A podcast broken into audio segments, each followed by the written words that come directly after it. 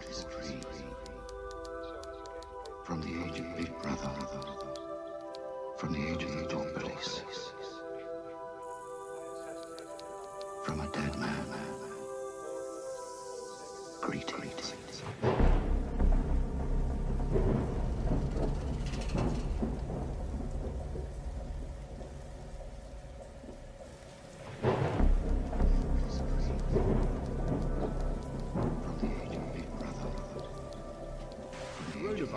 Is the biggest threat this country has faced for decades. We're seeing the devastating impact of this invisible killer.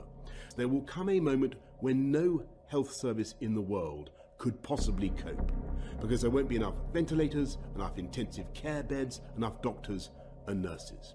That is the moment of real danger. The new variant is out of control and we need to bring it under control. And this news about the new variant has been a, a, an incredibly difficult end to, frankly, an awful year. And it's important for everybody to act, uh, essentially act like they might have the virus. And that's the way that we can control it together. The way ahead is hard, and it is still true that many lives will, sadly, be lost. Our advisory group on new and emerging respiratory virus threats, NervTag, has spent the last few days analysing this new variant. It may be up to 70% more transmissible than the old variant, the original version of the disease.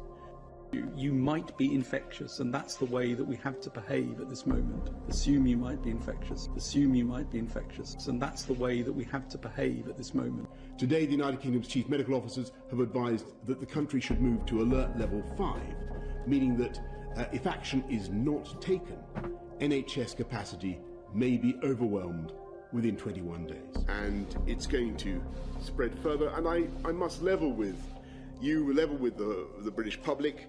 Um, more families, uh, many more families, are going to lose loved ones before their time. Your colleague on Sage, John Edmunds, has just sent me a statement saying that as far as he's concerned, this is the worst moment of the epidemic because of the extraordinary infe- infectivity of this new strain.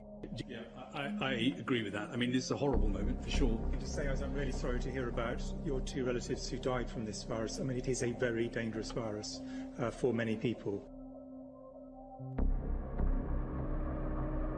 We're looking to move to a different regime, so as we come to the fourth step, we will change the basic tools that we have used to control human behavior.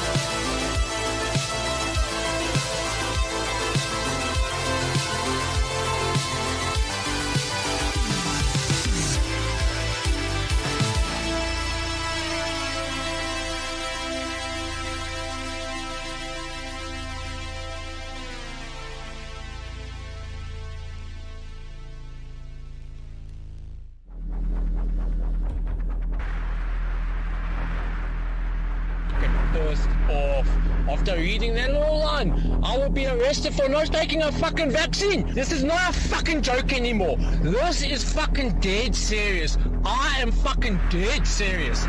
These people don't know who the fuck they're actually playing with. Yeah, in a group they might come and fucking intimidate me and whatnot. But fuck, they do not understand what the fuck just one person like myself is capable of. They do not fucking understand. No fucking vaccine or MRA will ever flow through my fucking blood. Never! I will fucking die! Fucking fighting for my forefathers and my fucking lineage! Fuck these motherfuckers!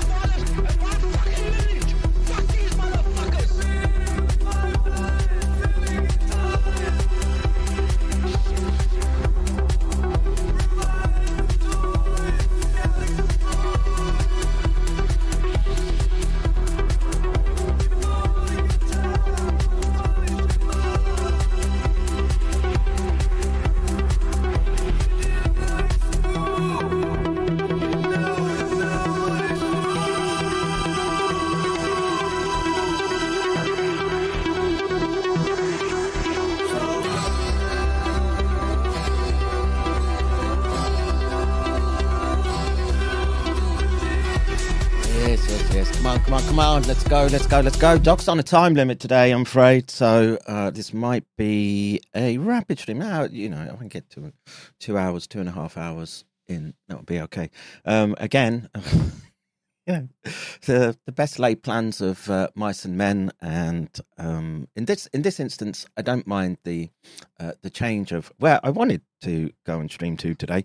Uh, there's been a new uh, manuscript uh, uploaded to preprint servers um, from Jean Claude Perez. I'm always happy to uh, showcase his work. He's been he's been on the Prion trip uh, like I have for quite a few years now, and uh, of course we have to be thankful to him and uh, Luc Montagnier, of course, and the efforts that they put in. Um, you know, these are well, you know, when you're uh, not not not to be uh, ageist, please, uh, Jean Claude, don't take this the wrong way. But uh, when you've, uh, you know, you've done your shift at the coalface, um, you you are you should be allowed to have a uh, peaceful retirement. And Luc Montagnier and Jean Claude Perez just said "fuck that noise" and just rolled up their sleeves and got right into it. And um, I'm forever grateful that they did because um, it means that I wasn't just the lone voice. Well, I, I, I- don't know. I mean, I'm I'm concerned about you know blackpilling people too much with incomplete data sets, but the prion biology has to be contended with. Um, it, it's being the the institutes are ducking and diving all the time, trying not to address it. And you know, we've gone from the cartoons that were foisted upon people with respect to uh, you know this this this new new approach to public health involving gene engineering tools uh, is nothing to worry about, Lickspill. Roll up that sleeve. Come on, get it in you. And um, those of us who were in any way familiar with these technologies knew that they were um, sketchy. Uh, best. Great for in the lab if you wanted to probe a particular system, but uh, mass rollout um, for the public and uh, having them express uh, toxic toxic peptides that uh, the product literally just squeezed out like the toothpaste of uh, the sausage, the sausage from uh, all the all the bones and gristle that they put into your pre-unloaded meat, um, squeezed out there for the public to uh, consume. When we consume, fo- foisted upon, and the we we are in a situation now where, as we've managed to work through this data, hold this line, pin down that space with respect to the fact that these people were engaged in um, biowarfare research. This is very likely a product, or what we've been dealing with is at least the product of that research. What it's been used for, in particular, I don't know. I have severe concerns right now where my how should we say my professional concern around amyloids in general has now been having to be shifted up a notch as we've received the uh, Nystrom data, which shows that S1 has a human prion protein scrapie catalyzing epitope. And this, this in my mind, just puts us so, so far down the not down into into the space around which malevolent actors seem to be uh, at, at, play here. Um, I can't believe I can't believe that they didn't think to check these things. I can't believe that they didn't think to at least try to modify the um, amyloidogenic sequences in and of themselves. And of course, as we've come to learn more um, in the last few weeks, we've had the paper um, which basically talked about and it's again, I was speaking with um, Kevin McKernan over, over the weekend as we were doing this, uh, this these seminars for the Japanese uh, vaccine group, and you know he he made a point that he he actually raised in 2021 the use of um, pseudouridine in in these um, shots would open it, it's a it's a noisy way of trying to get translation because um, because frame shifting was understood to occur with um, once you do these substitutions.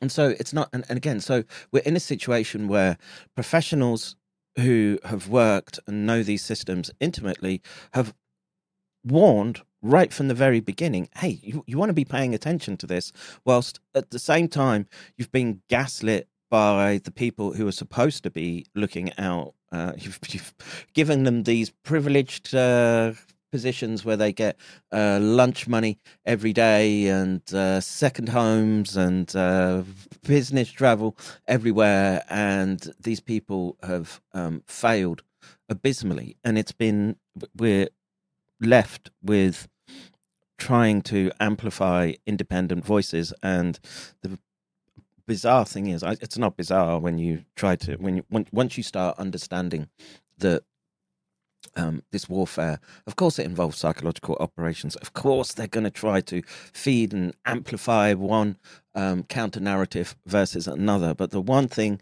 they don't want to do is to go anywhere near biowarfare and the fact that these products as they've been uh, released into the environment uh, are, are their products and and so um, the obvious question that was um, that ar- arose when you know it was a peer reviewed paper. I want to say it was you know uh, a credible institute, and, and and I think it was Cambridge who um, a lot was from Cambridge University who who identified the frame shifting um, issue around uh, the vaccines and methyl me, uh, pseudouridine, and the um, and the, the the statement in their paper was, well, we don't we don't think it's done anything of concern in this instance.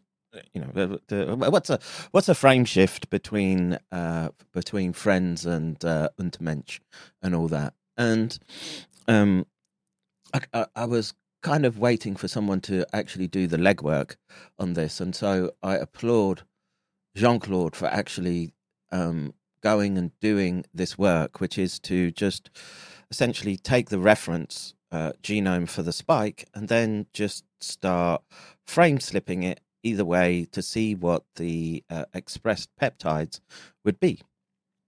And I'm reminded, and I, know I have the paper. Um, actually bought this up at the weekend, which is that when the uh, the vaccine companies were asked to sort of, you know, did a minimal with respect to compliance to standards. And, you know, you want to be, it, it, if you're selling a pharmaceutical product, you have to adhere to a whole slew of regulations to make sure that the active ingredient is exactly what you say it is on the label of that uh, of that product. And um, Kev talked about this paper. I, re- I remember it well, which is that when when they did the Western blotting of the expression products of these um, vaccines, r- rather than getting a clear line wh- wh- when you do the the blot, basically what you got was this long smeared out um, blob, and what that means is is that you're getting a whole bunch of different peptides of various sizes. And unless you're sequencing all of them um, you don't know what they are. But um, in this age where suddenly you know we can use computers. Imagine that going off what we've had to deal with uh, in the last few days.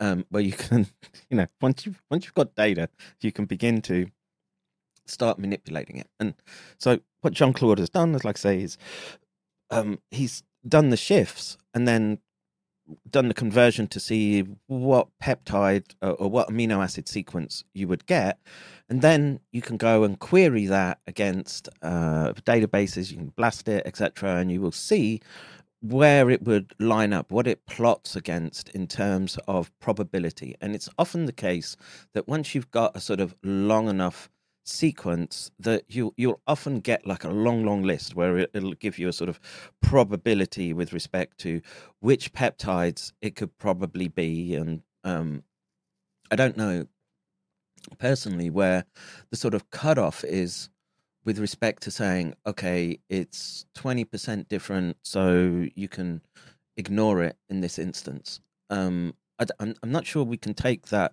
position right now because we have to be down in the uh, the domain of what is um, what are the functional epitopes that are being expressed. And as we've as i drill home every day that functional epitopes can have serious unintended consequences because of their interactions at the proteomic level. And so, what I wanted to do today is um, he actually placed the link to the uh, to his paper under the the last stream that I did yesterday, where we were looking at the species barrier um, around prions, and you know, I thought that was it was it was a long long review paper, but it was useful because I, th- I think it gave us a sort of look into where, at least in the public domain, where the peptide chemistry is.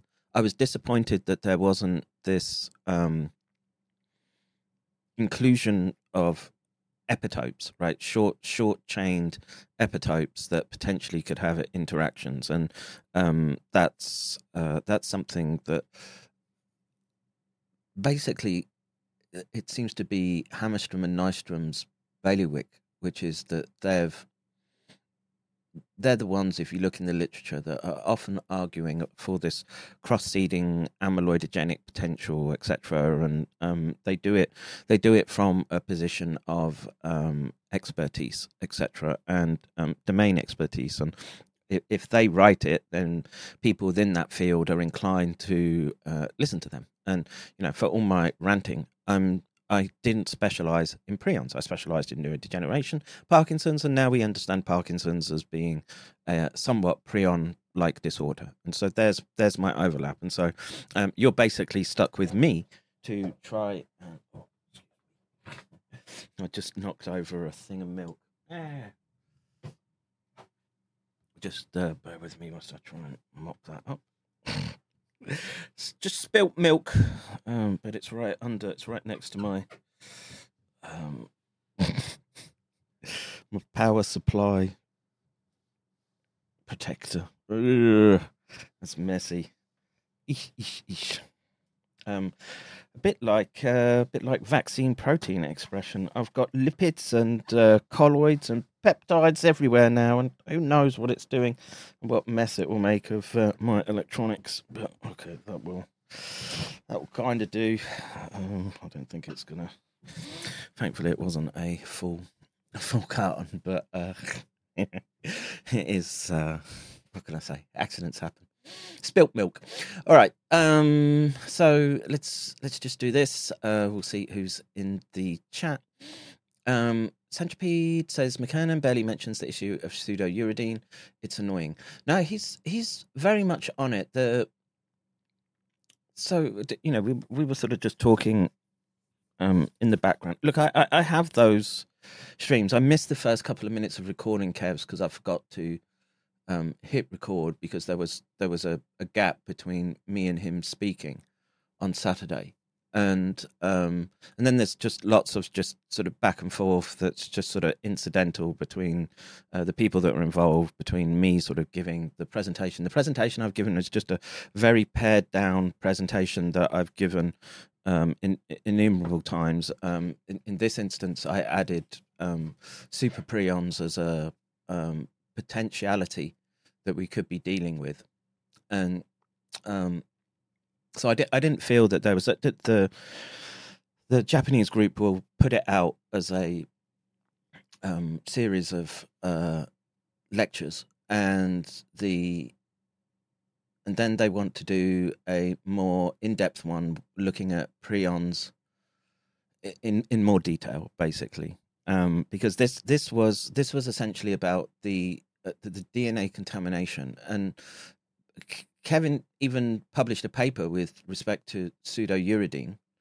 um and hi- hi- his words were that um the dna contamination yes it's problematic. Um he's not sure that it's the biggest problem on the block. And but the important thing about it is that it, it essentially provides a forensic way of saying that there is this contamination. There is problems with these products. And once you can say that there's problems with the products well then we've got a whole laundry list of uh, of issues that we can bring to the fore. And then once that happens then we can then people might be more open to trying to understand the molecular biology around um, catalyzing epitopes for prions. And this this i think is the is the real discussion that needs to be had particularly as we're seeing the um, we know that um, it can, it could be involved um, in cancer um, and that's what we're seeing. I imagine that um, the inflammatory nature, the um, combination with lipid nanoparticles, all that molecular chemistry that we've gone over, biochemistry, I should say, with uh, Christy, um, all these all these things add up, and the in terms of bureaucracies, the bureaucracy is there to pump brakes hard and put an immediate stop as soon as infective prions and transmissible spongiform encephalopathy comes into the uh, in, into the equation. So if you can drag them into that space and say here prove that that's not the case and the fact that it it would take years to demonstrate either way and we can um, point to the fact that this would be a unknown never before s- series seen of uh, amino acids that be causing this conversion, then uh, you know it it would put a stop to this type of technology or anything that would be trying to. Um, Ah, wait. तबीयत साफ हो गया सालो you had enough No, it's never enough. But um, the um, anything that would involve um, self-amplifying, etc., um, epitopes in this manner, which are genomically integrating, etc. So, that, so we've got the um, the product that's coming out of Japan now, uh, based on you know what a virus to pick, uh, Venezuelan equine encephalitis, right? And you, so you take you take a backbone that's known known to cause encephalitis. You're going to put the spike protein in it.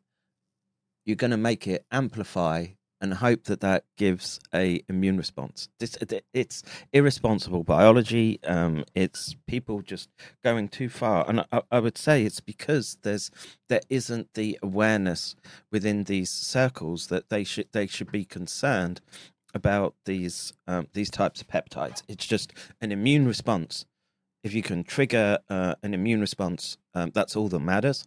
And who cares if there's um, the seeding of prions? That happens uh, decades later, and uh, it's just uh, another customer for you. So, um, you know, all, all of these things are important elements around which that you can um, close down the space to vaxophiles, to people that um, think that basically making infective clones and putting them in humanized mice, etc., are um, in any way useful endeavors for, for human beings. We could we could use that money far more sensibly, and um, the the human race could rest uh, a little bit easier with um, one of the, without one of these sort of Damocles hanging over the head.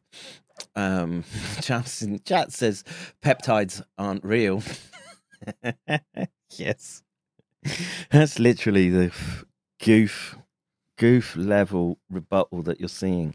Um, for those that have been paying attention, I've been um, slapping about uh, crowdsource the truth and John Cullen on um, Twitter as John Cullen still goes around trying to show that ah they shut everything down and then the flu went away and they weren't testing it. All all these things are demonstrably false, and um, I, I, sort of engaged them for a while, really dragging them in, making it a, a Twitter slobber knocker, and then um, once I had them, you know, they're, they're, they're, once you get people and they're starting to ah, he's, he's responded again. I got, it, and then they'll they'll sort of pull in uh, people who you know that would be naturally on their side, and then I just laid out to them, oh well, the sequences are there, right? And they, they make this issue that um, they haven't tested for it, so so they didn't know that um, uh, what is it H five uh, N nine or I can't remember which. Uh,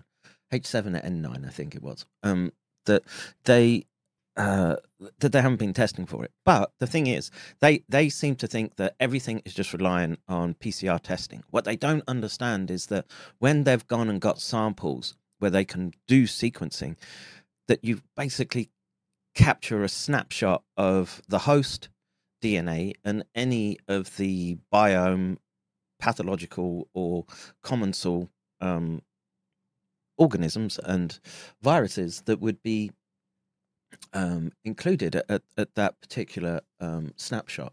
They don't realize that all that genomic data is in there. And were, were you to go and probe it, because we know what the sequence to um, H7N9 is, you would see it in that data. It's not there. There are mass programs devoted to checking for avian flu because it's such a um, it's such a hit for the poultry industry. Should it be detected? So um, these people um, are really really out of their depth, and um, I'm hoping we're going to shut them down. But Charles will be um, talking or debating um, Cullen, and you know these these people didn't even understand the difference between um, transmissibility, pathogenicity, etc. And it's um, it's a gaggle of stupid that these people are involved in. And you know the Iggy was asking in Twitter, you know, is it worth engaging people that just you know it's a few thousand followers, etc. And um, until until we can get Charles onto uh, Joe Rogan. Um, we we fight where we can and we shut down no- nonsense. And you know as we've seen from the likes of Judas Cooey if you let it go unchallenged it just metastasizes. And um, there are sort of bigger accounts that aren't um, censored as much that will pick up with it. And of course those they will get amplified because you know the people that don't want you knowing about what they're doing behind closed uh, doors and walls will will um, do anything and everything to seed distraction. So um we have pathogen lollipops two for one today. Yeah uh Uh, let's see uh, who we've got in the chat real quick. Is this allowing me to scroll today? No. What is wrong with that? Um, let's see. I'll just have to. What if I do this? Force scroll to bottom. Ah, that's what it's doing. Uh, okay, that's fixed that problem.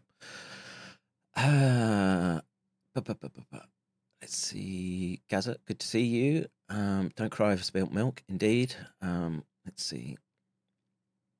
Uh, Lemon says, My aunt has been unwell since she had Pfizer, always fit and well. Got COVID the week of the shot with high B, uh, BP and nosebleed, dizzy and fatigued. She's at least decided not to touch another. Um, my aunt has dementia now. Um, I, I can convince anyone in my family not to take it, except my brother. my brother's uh, kind of clued in. Um, but the, the women, no. uh, let's see. Would the turbo cancers be just down to the pseudo or something else? Um, I think I think we have to look very very hard at the um, translation error um, hypothesis, which uh, we covered um, the other day. Where did that paper go? This one. It was called Transcript Errors Generate a Continuous Stream of Amyloid and Prion like proteins in Human Cells. And basically, very good paper. I highly recommend going back and listening to that stream where I go through that. And um, this is a way of understanding how cancer can emerge, even though um, genetic mutation may isn't really a factor. Something's happening as the peptide is being tra- translated from M- mRNA into uh, the peptide sequence. It becomes prion or amyloid like and then can um, contribute to cancer spreading that way. And um, it's a very devious mechanism, and um, it's only something that the public domain is really keying in on at the moment. Now, do, do, do you need the circular RNA approach to um, think that that's a uh, or, or, to know that that would be a mechanism that you could leverage? I don't think so. I think you just have to know that um, if you can generate a cascade of uh, prions, that it's likely to cause all sorts of damage, particularly when you put it in a lipid nanoparticle and squirt it into the muscle and systemic circulation. Um, once once that's happened, that's the that's the you know call it money shot, kill shot, I guess. But um, let's see. I hope that answered your question. Uh, let's see. Shared out doc says little one. Thank you. Um, let's see. Centrifus says his focus on Pfizer is sus- suspect. Moderna's market share has increased fifteen percent in the past year. I question his motives. Well, no, he's he's looked at Moderna, um, and he's um, he, can only he can only work with what's published and what he can analyze, and the uh, the simple fact is is that Moderna potentially has the cleaner product with respect to removal of um, plasmid contamination. Um, it is there, and but it's um, Pfizer was uh, seems particularly egregious in this instance, and um, but you can go back and read his work. He's he's done plenty about Moderna as well. Um, let's see. Especially considering the Moderna product is three times the dose of RNA compared with Pfizer product. Um, yeah, maybe, but he's he's arguing against both. So, um, you know, we would be we wouldn't be as far forward as we are right now without Kevin stepping in and doing that sequencing data. I couldn't do it. I don't have the facilities really to hand, and it would be a crapshoot. Um, me trying to follow the instructions to get a good PCR read. Um, I don't have the I don't have unlimited time in the laboratory to be able to do that. Uh, let's see, diabetes. Yes, of course, is another one. Um, um, we, you know, we were reading yesterday about um, the spleen and uh, the potential for it to cause heterogeneous, like prion products, and heterogeneous prion products can sort of shift catalysis into other um, isoforms. Um, it was a very interesting review that we did yesterday. Uh, let's see, disease XTARD, the great retarding. Most of the transfected will forget they even got poked and boosted multiple times as they go full retard. Maybe. My concern is that the, and you know, this is one paper that I wanted to look at. So let's let's just dive on with the stream and um, we'll get to it. So um, I'm not sure who did this one, but Prion World Order, choose your own adventure, um, zombie deer, etc. great. Um, whoever did that meme, bravo. And uh, if you wandered in here wondering who I am, uh, let me just put my layout the way I like it. There we go. Um, that's me, Dr. Kevin McCann, systems neuroscientist turned renegade scientist, as um, I've watched our institutes fail the public and essentially turn into hostile threat actors. Um, going around giving uh, pre-catalyzing epitopes to everyone willy-nilly. Um, so I've uh, felt incumbent uh, upon myself to actually um, speak up, um, speak up or forever hold your peace. I wouldn't want to be lying in my bed years from now. What would you give to just give one chance, one chance to say to the, the English, the English, you'll never take our daughters again. Hmm. Anyway you and find my previous work, please. Um, ResearchGate is a good aggregator. You get my metrics from there. And um, I was a primate researcher. That H index should read 150 from our primate studies I cranked out. Uh, more importantly, of course, if you wish to keep the doc in the fight, um, I have to do this as uh, a public service now and hope that the uh, the market appreciates what I'm doing as uh, becoming a renegade when the uh, orthodoxy of the institutes is so strong means that I can no longer earn a living in those institutes etc I'm cut off from grants and uh, labs etc and um, I'm not sure I could ever go back there now anyway not not unless it was armed with a flamethrower but uh, it's you guys that keep this going. Uh, please hit that blue button, use your GayPal, uh, usury cards, uh, Patreon, buy me a coffee, subscribe to our cryptocurrencies, join our Discord or Guilded. You can get uh, emails, etc. If you want to be registered to be notified when I go live. And of course, remind everyone we talk, you listen.com. Um, this is my attempt at archiving, and um, it's uh, it's our own. We have the architecture. We, uh, well, own it, rent it, I guess. You know, you never own that stuff in some some server farm wherever on the planet, but it does the job, etc. Um, and uh, please make an account. Start uploading information that you think would be um, suppressed. If you haven't learned how um, how pervasive and um, what's the phrase? Uh, I had Sparkus use it the other day. Uh, turnkey totalitarianism, where you know we've seen that where everyone thought it was a meritocracy and we had YouTube, etc., and Twitter. And uh, no, they, th- those things are all subject to um, corporate and government um, public private partnership malfeasance. And so uh, I'm trying to uh, my best uh, with uh, uh, my my team. my lazy blick, who um, yeah, he does a great job, and um, we we have this we talk you listen.com you can stream there um, you can live stream you can put up uh, videos of whatever content you want. Just uh, no uh, none of that adult uh, k26r content if you please. And um, yeah there's a whole bunch goes on there. Let's uh, let's see what's uh, been putting on there recently recently added. Yeah. Um oh look there's uh Old ma- old nurse Campbell. Old nurse Campbell has only just realised that these coronaviruses in humanised mice go to the brain and cause encephalopathy. Uh, you know, only took him four years, but what can I say? anyway, um, if you feel like uploading Nurse Campbell, um, I'm not going to say no. But look, um, there's uh, clips from McCullers uh, recent uh, and Ryan Cole's uh, testimony in front of Congress, etc., for Vax injured. Oh, look, and we've got a raccoon eating grapes. How cute! no sound.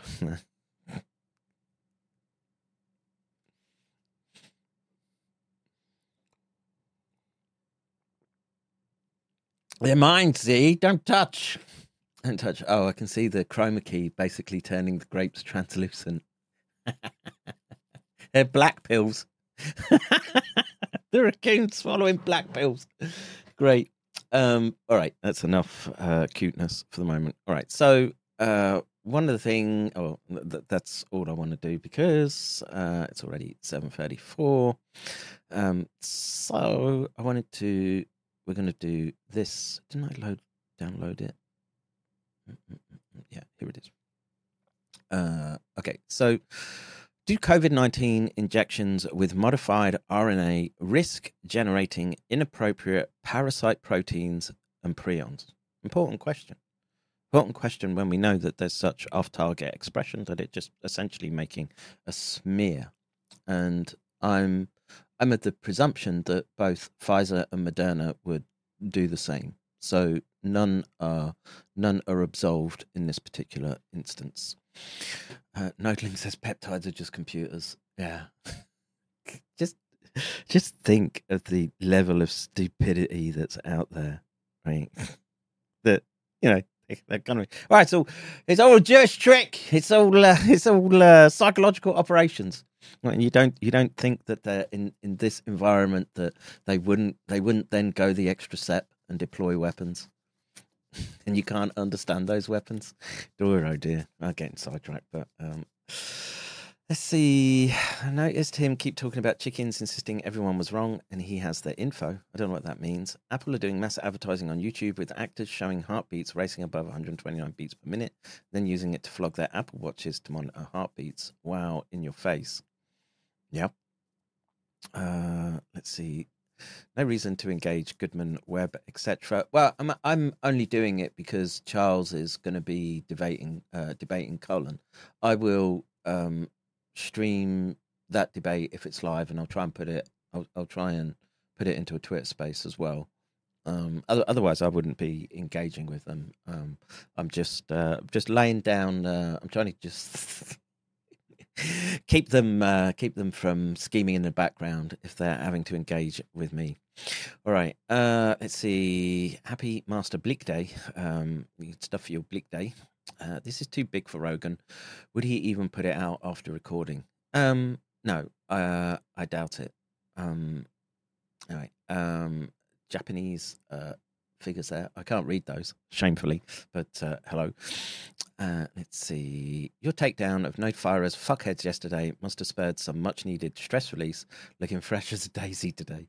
Thank you. Yeah. Um, I, I'm short of patience for these people. Four years in, man. Four years in, and you're still having to deal with that type of BS when um, you need to be you need to be honing in on what the weaponized peptides are and delivery mechanisms and the fact that wastewater is showing highest highest levels of um, SARS like um, circulating SARS uh, ever in four years, which is um, which means that these prion like peptides are circulating as well. And I don't know what the interaction with um, synthetic uh, prions. Prions are prions in this instance, and they would just be additive. It would be bad news. See. Zaddy Mom says, My son went into ER Saturday with severe chest pain, freshly out of the military with exposure and coerced injections. Thanks for your recommendations, Kevin. Oh, um, I know who that is. Um, you're more than welcome. Um, that's another Marine that's um, taken a hit. Um, let's hope that Charles' experience um, will help in that instance. Uh, do, do, do, do. I know poked boosted people's heart rate keeps spiking above 160 BPM when going for bike rides in our riding group. That's why the Apple advertising caught my attention. Um, let's see. The outbreak of Crimean Congo hemorrhagic fever in Western Afghanistan, zoonotic or lab augmented? Um, look, the concentration of labs in, around in Ukraine looking at Crimean Congo hemorrhagic fever, I wouldn't trust anything right now. Um, I would, I would just be wait till you can get sequences, etc. And um, but you know, it is a natural disease, so potentially, who knows? In this instance, um, let's see. Yeah, he was trying to act like he knew it all, being a condescending fool, but beat off way more than he could chew. I'm talking with his mouth full of shit. I, I presume you're talking about Cullen and uh, Goodman. Yeah. he starts weeping. He starts weeping because I'm using salty language with him. Called him a faggot. What's the PCR panic a test run then? Um, I think that they were using it. They wanted to use it in a wartime situation. That's the way you saw it. That's why you saw it being used the way it was. Was it abused? Yes. Um, you know, the, the operating doctrine is is that you turn up with symptoms, fever, swollen glands, etc., and the PCR helps narrow down that space. Um, of course, it's going to pick up people who might have had infection and are still sort of harboring um, particles in their nose, etc., in the oropharynx. So, um, but it does give them another measure that they wouldn't have if they once they crank up cycles, they can see when cycles start coming down rather than just using an uh, arbitrary cutoff of, say, like 25 um, counts. Pedro Pedro says, She laid on parade. Have I missed much? No, I haven't got in the paper yet. Um, let's see. It means faithful servant. Um, okay. Uh, geez, goes 180 on standing up in the morning. Yeah, I don't. Uh, I don't even look at my O2 sats and heart rate anymore. it's too. Uh, it's too frightening. All right, uh, let's get into the paper. So uh, Jean Claude Perez, uh, biomathematics, the Luc Montagnier Foundation. That's great that they've um, actually done something with Luc's name. Um, I applaud them for that. So the abstract. Injection technology mRNA COVID 19 substitutes to the unnatural uracil bases of the modified pseudo uracil bases these modified bases are sometimes ignored by the ribosome, which skips them, thus causing a shift in the codon reading frame. Here we excuse me, we analyze the spike protein when it is read following the second or third reading frame of the codons. We then discover parasitic proteins that we analyze, some of which may have the property of prion or amyloid. Um, this now should, of course, raise alarm bells in people um, as you've been introduced to this biology now after four years of me teaching you. so let's see. On the one hand, it has just been demonstrated that the basics of U modified RNA COVID 19 injections provoke, in a way, unpredictable and erratic frame shifts, reading while translating of the RNA sequence in protein. More precisely, N1 methyl pseudo uridylation of mRNA causes a plus one ribosomal frame shifting.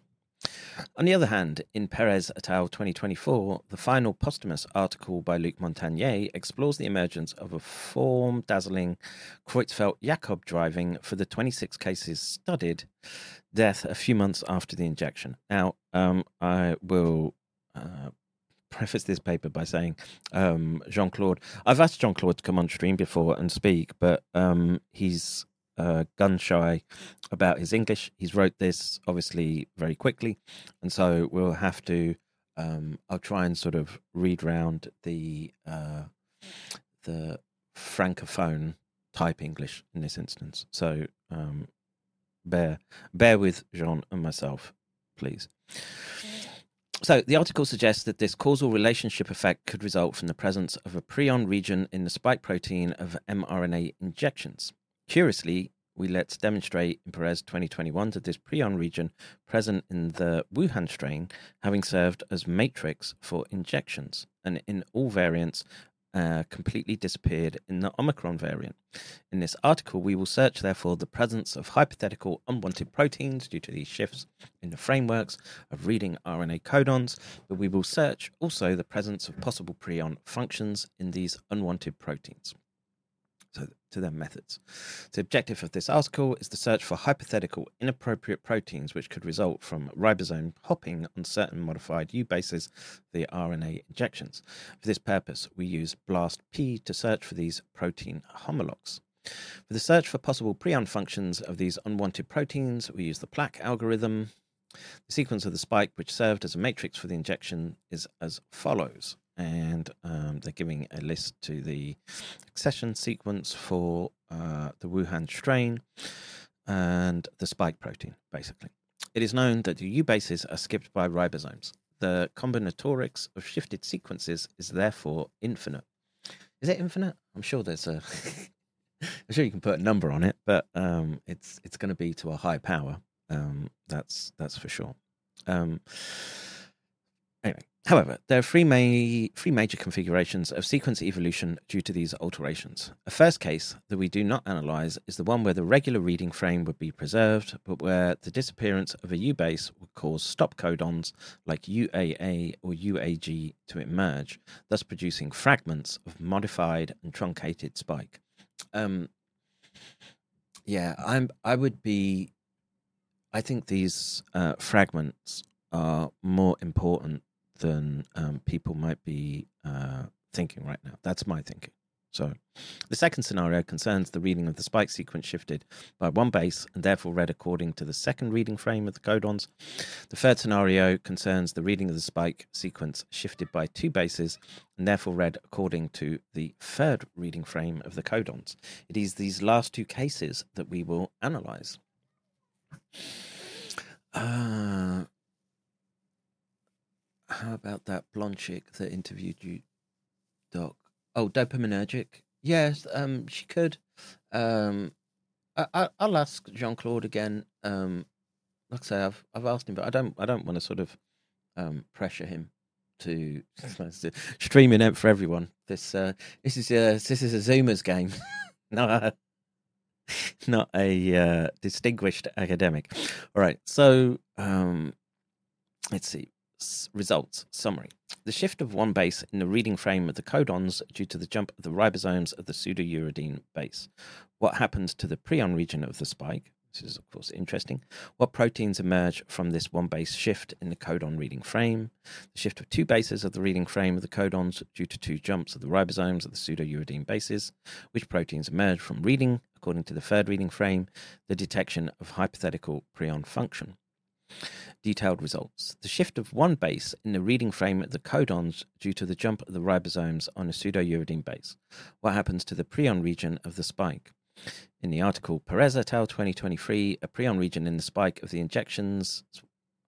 What happens to this region if we shift it by one base following the failure of translation of a pseudouracil towards the beginning of the spike protein? Here is the region prion of Wuhan.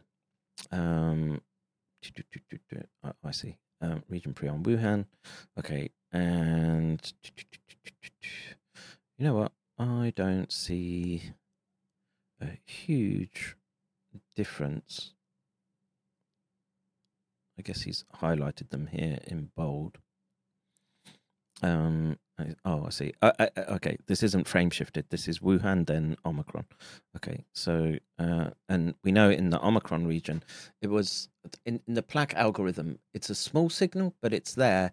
And the problem with that targeting is that it was it's riding the receptor binding motif. So we know that there's going to be strong peptide interactions. So that's that's the problem with, like, like I say, you could look at the uh, nucleocapsid protein, and um, it's it's a huge, huge signal.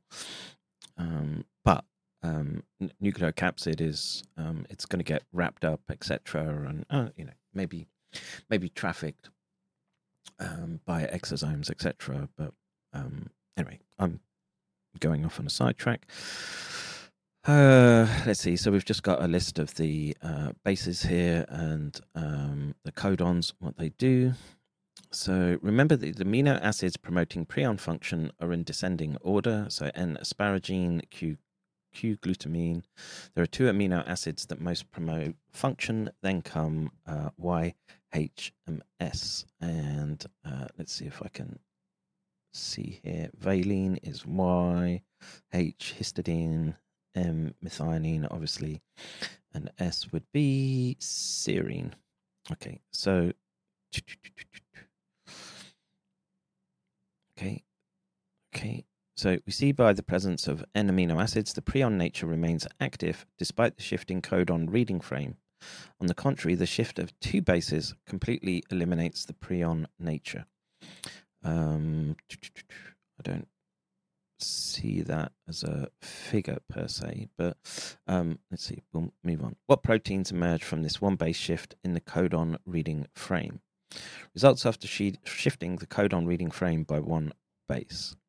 So first protein. So you know this is you'll take the um, the first codon, shift it over, and then I presume he's running it for the totality of the spike, and then that will give you a peptide readout, and then you, like I say, you put it, uh, you query it in Blast and see what it comes up with, and um, so he's just he's just giving.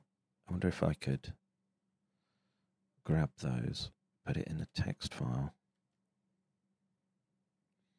blast that out. I'll, I'll, I'll, do that later. I'm not going to do it now.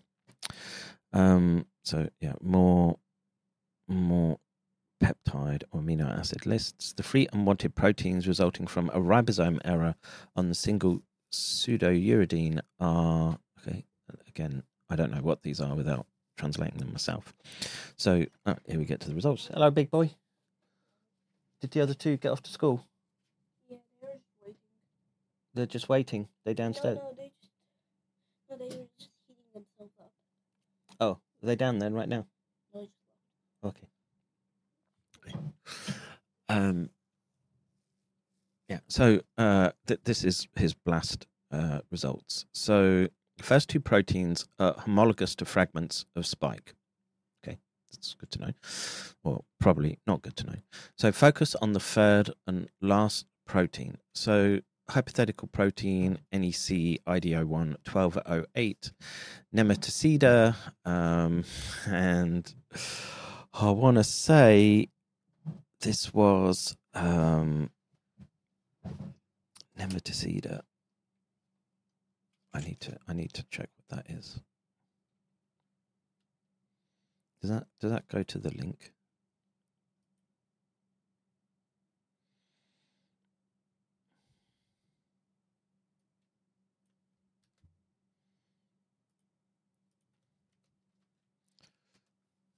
Mm, Microsporidia fungi. They're found in Cynohabditis elegans. It's been nicknamed the. What was it? It's been nicknamed the nematode killer from Paris. How apropos. Um, the species replicates in the intestines of C. elegans. Okay, so anyway, we had the um, sequence here. We can, in real time, uh, let's do this.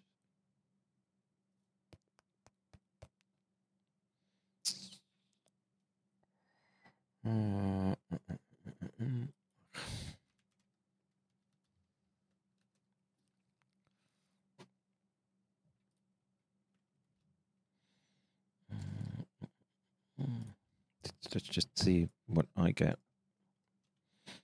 Um, yeah, uh, not um, n- not anything prion like that I see right here, but yeah, it's got some regions that are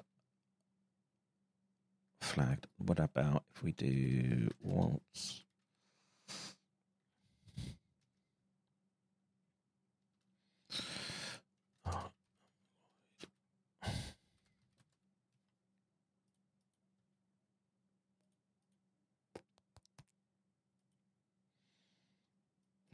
Imagine Waltz is getting uh, I want to do.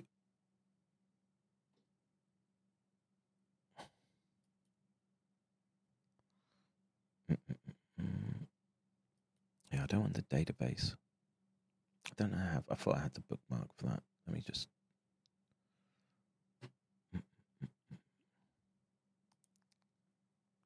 What? Okay, you.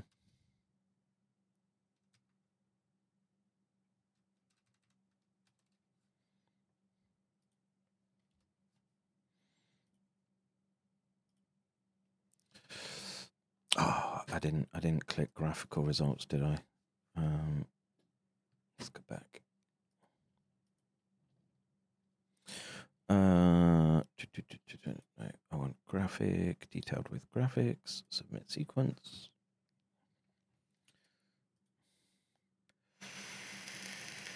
Yeah, some amyloidogenic sequences there. Um, quite quite wide ones, but um, yeah, he's not um, he's not wrong in this instance. So let's go back to.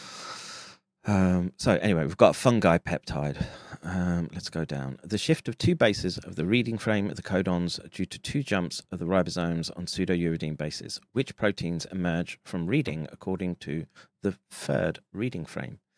Here is the translation of the spike offset by one base. Only one protein will be retained here, starting with methionine and ending with a stop codon. Okay, first protein. Let's look for possible homologs of this wild protein, and just it just happens to be called pedobacter. Um, let's see, can I pedobacter?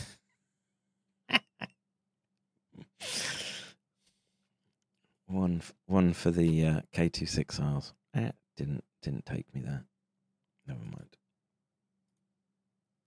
All right. So basically, okay, we've got a list here of 75% match with parabacterioids, parabacterioids, Bucest durinus. I don't know what those are. Parabacterioids chinchilla, Tannerelchi bacterium. Okay.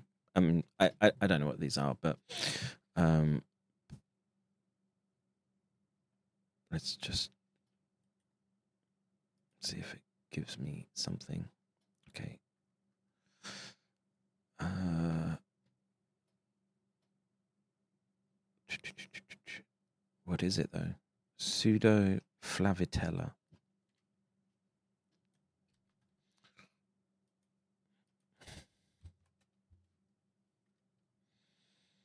Genus of bacteria from Chitinopachigi. Um, okay. Anaerobic or rod shaped family of bacteria in the phylum Bacteroidota. Okay. Um, if you're uh, into uh, microbiology, maybe it means something to you. Not not to me. Um, I'm looking for those prions and amyloids. Let's see. So let's go down. Um, okay. So MFS transporter pedobacteria. Mm, mm, mm, mm. What, what was what was pedobacteria?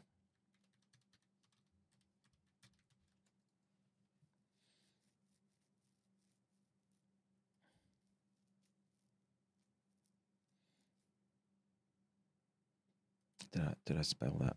Pedobacter. Pedobacter. There's a whole bunch in there. Should I? Which one should I pick? Alavionis. That sounds.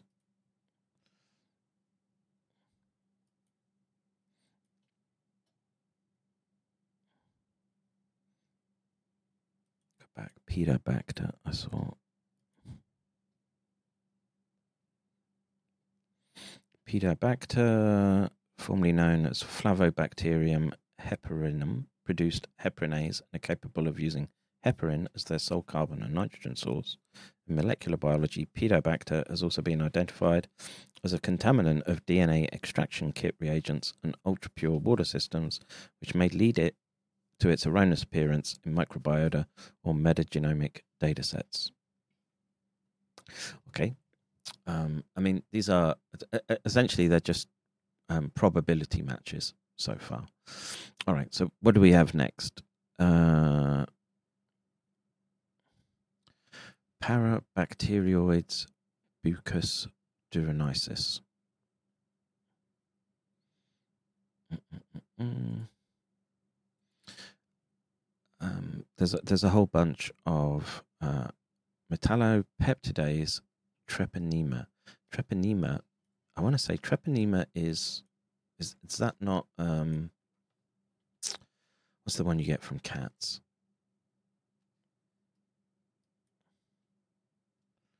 Treponema is a genus of spiral-shaped bacteria, um, species of human pathogen is Treponema pallidum, whose subspecies are responsible for diseases such as syphilis,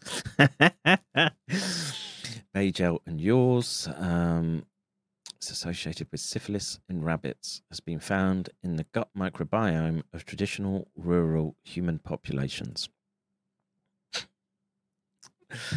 Uh, okay, so uh, we've got syphilis in there as a, uh peptide. Metalloproteinases um, uh, often, uh, you know, that's one of those suspect um, enzymes that get linked uh, with um, prions. So metalloproteinases, prions.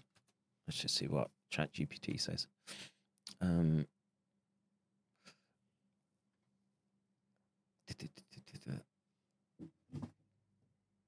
Research in the field of prion disease has investigated the role of various proteases, including metalloproteases, in the degradation of misfolded prion proteins. The body's ability to degrade misfolded proteins is crucial for preventing the accumulation and aggregation of these toxic entities. Some studies have explored whether enhancing the activity of certain proteases might help in the clearance of prion like proteins and thus offer a therapeutic approach to these diseases. Additionally, there is interest in understanding how metal ions might affect the folding and misfolding of prion proteins, as metal ions can be important cofactors in protein folding and stability. However, this is different from classifying prions as metalloproteases. The relationship between metalloproteases and prions is more about how these enzymes might influence the progression of prion disease or be utilized in therapeutic strategies. Okay. Um, so anyway, we've got uh, syphilis metalloproteinase in there. Nice. Um, Naegleria fowleri. I mean, that sounds horrible to me.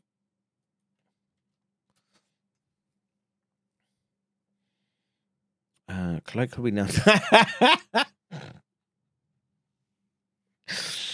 Naegleria fowleri, colloquially known as brain-eating amoeba, is a species of the genus Naegleria. It belongs in the phylum Percolozoa and is technically classified as amoeba flagellate excavate rather than a true amoeba. This free-living microorganism primarily feeds on bacteria, but become pathogenic in humans, causing an extremely rare, sudden, severe, and usually fatal brain infection known as Naegleriasis, a primary amoebic men- meningoencephalitis.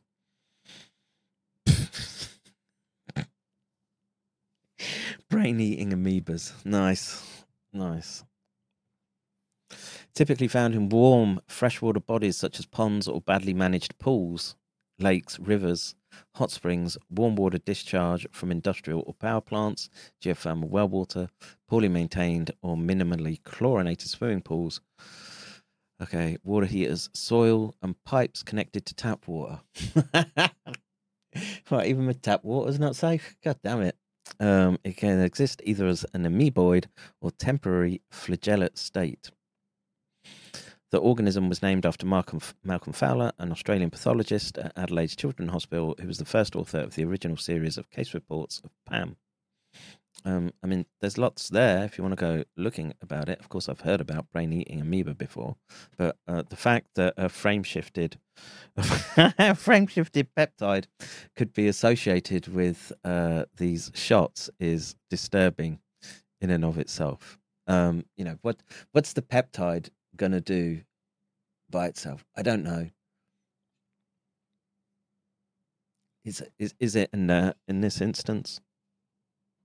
Maybe I don't know. Maybe if you've got like a residual case or something, it it, it could um, cause it to um, cause it to flare up or something. Okay, so detection of hypothetical prion function. So this analysis of this parasite protein by plaque highlights a slight prion function at the beginning of the sequence due mainly to the presence of two consecutive amino acids, hypothetical acids, uh, the Q and Q. Um, okay, so a, a short sequence. So what we have just demonstrated here constitutes very little compared to the infinity of potentially possible undesirable proteins. Although we have only retained a small number of parasitic proteins, we note that a good part of them have a collection date after 2020, a period when COVID injections had already been put in place. These unwanted proteins could therefore result from this period of injections. Um, I don't know.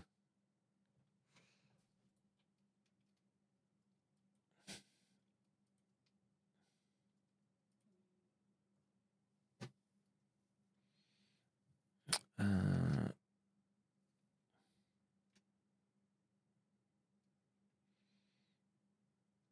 where's the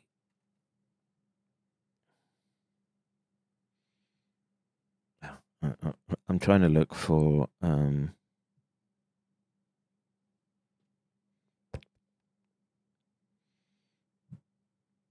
just any extra information about it, dates, etc. I don't see anything right now. What about if I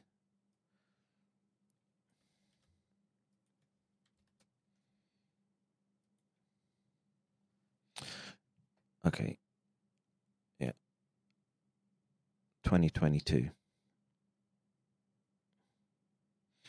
Mm, I, I, I don't know about saying if these are a consequence of I'd have to really think about that. I mean, maybe. I mean, th- but these didn't exist in the identical proteins.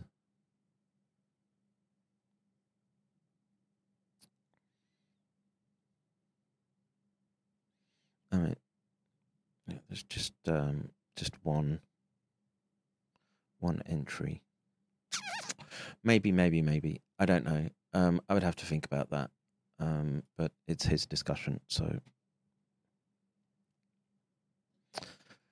Uh, so we did that. Finally, if with such a limited selection of proteins we already obtain, on the one hand, unknown proteins, and on the other hand, a potential prion region, this gives us an idea of the potential risk of these injections and this, whatever the batches of vaccines, whatever's in the batches of vaccines.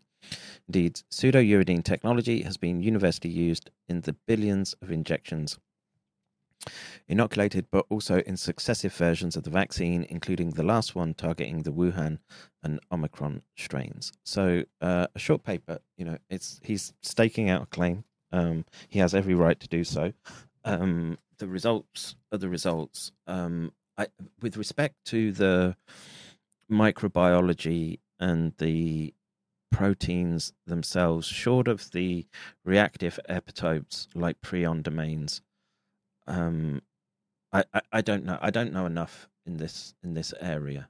I mean, I could I could think about what the cascading pathophysiology might be in the brain, but the um, the the families of bacteria. Well, I don't know if you if you're saying that there's syphilis syphilis peptides in there. Um, you know, you, you it it might just be like highly immunogenic and cause problems that way. Um, but I, I, I mean, the the sequences are there, so um, you know, this th- we we should have a mass pivot for looking at what these products are. I mean, they've they've admitted to the frame shifting problem. Um, it's not something that was has come out of nowhere, and the um, yeah, we don't know. this is a simple fact. We don't know, and perhaps uh, these these people did know a whole bunch.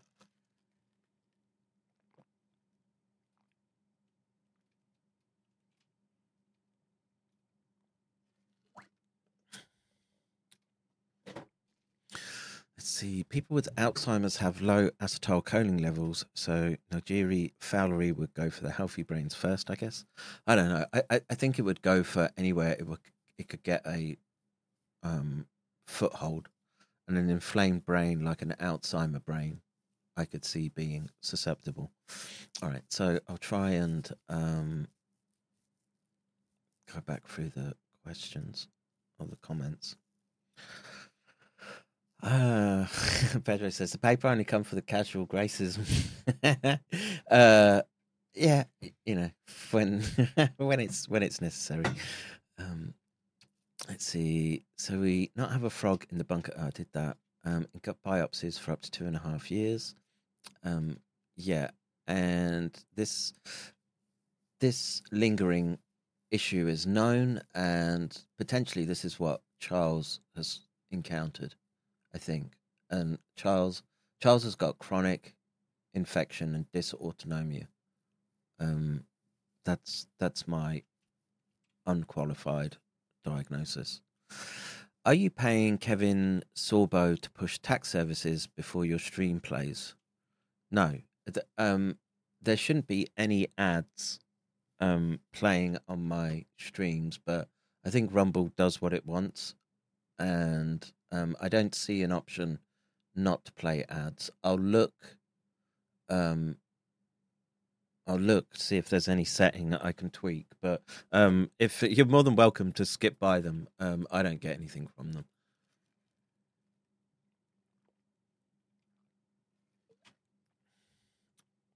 Let's see. Um, Shraphill says in 2020, you explained to me the prion regional domain. I said what you just described sounded like a jello mold that a protein goes into the jello mold on each spike comes out a prion. Um, yeah, and, and, you know any any metaphor that helps you sort of conceptualize what it is that we're dealing with, and yeah, a jello mold could be a appropriate one in this instance. You're right to use it. Um, let's see. Oh, that's Texas Right to Know. Oh, hello, Shu. How are you? I hope you're well. Um, what do we link into here?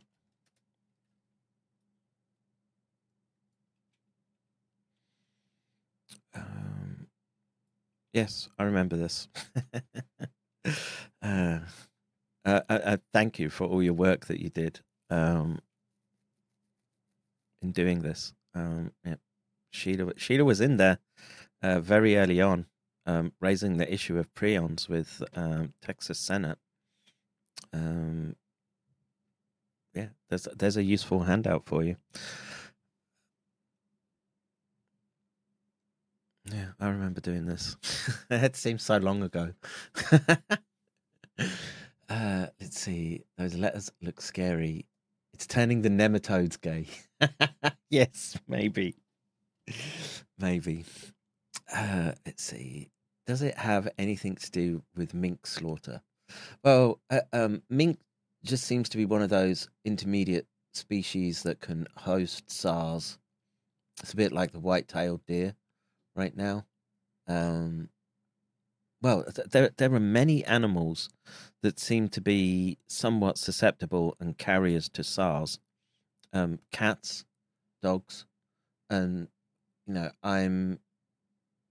I think that study from Korea, where they showed that it was transmissible in their, uh, at least in the laboratory environment, from one dog to another, and that it did attack uh, the central nervous system of the dogs.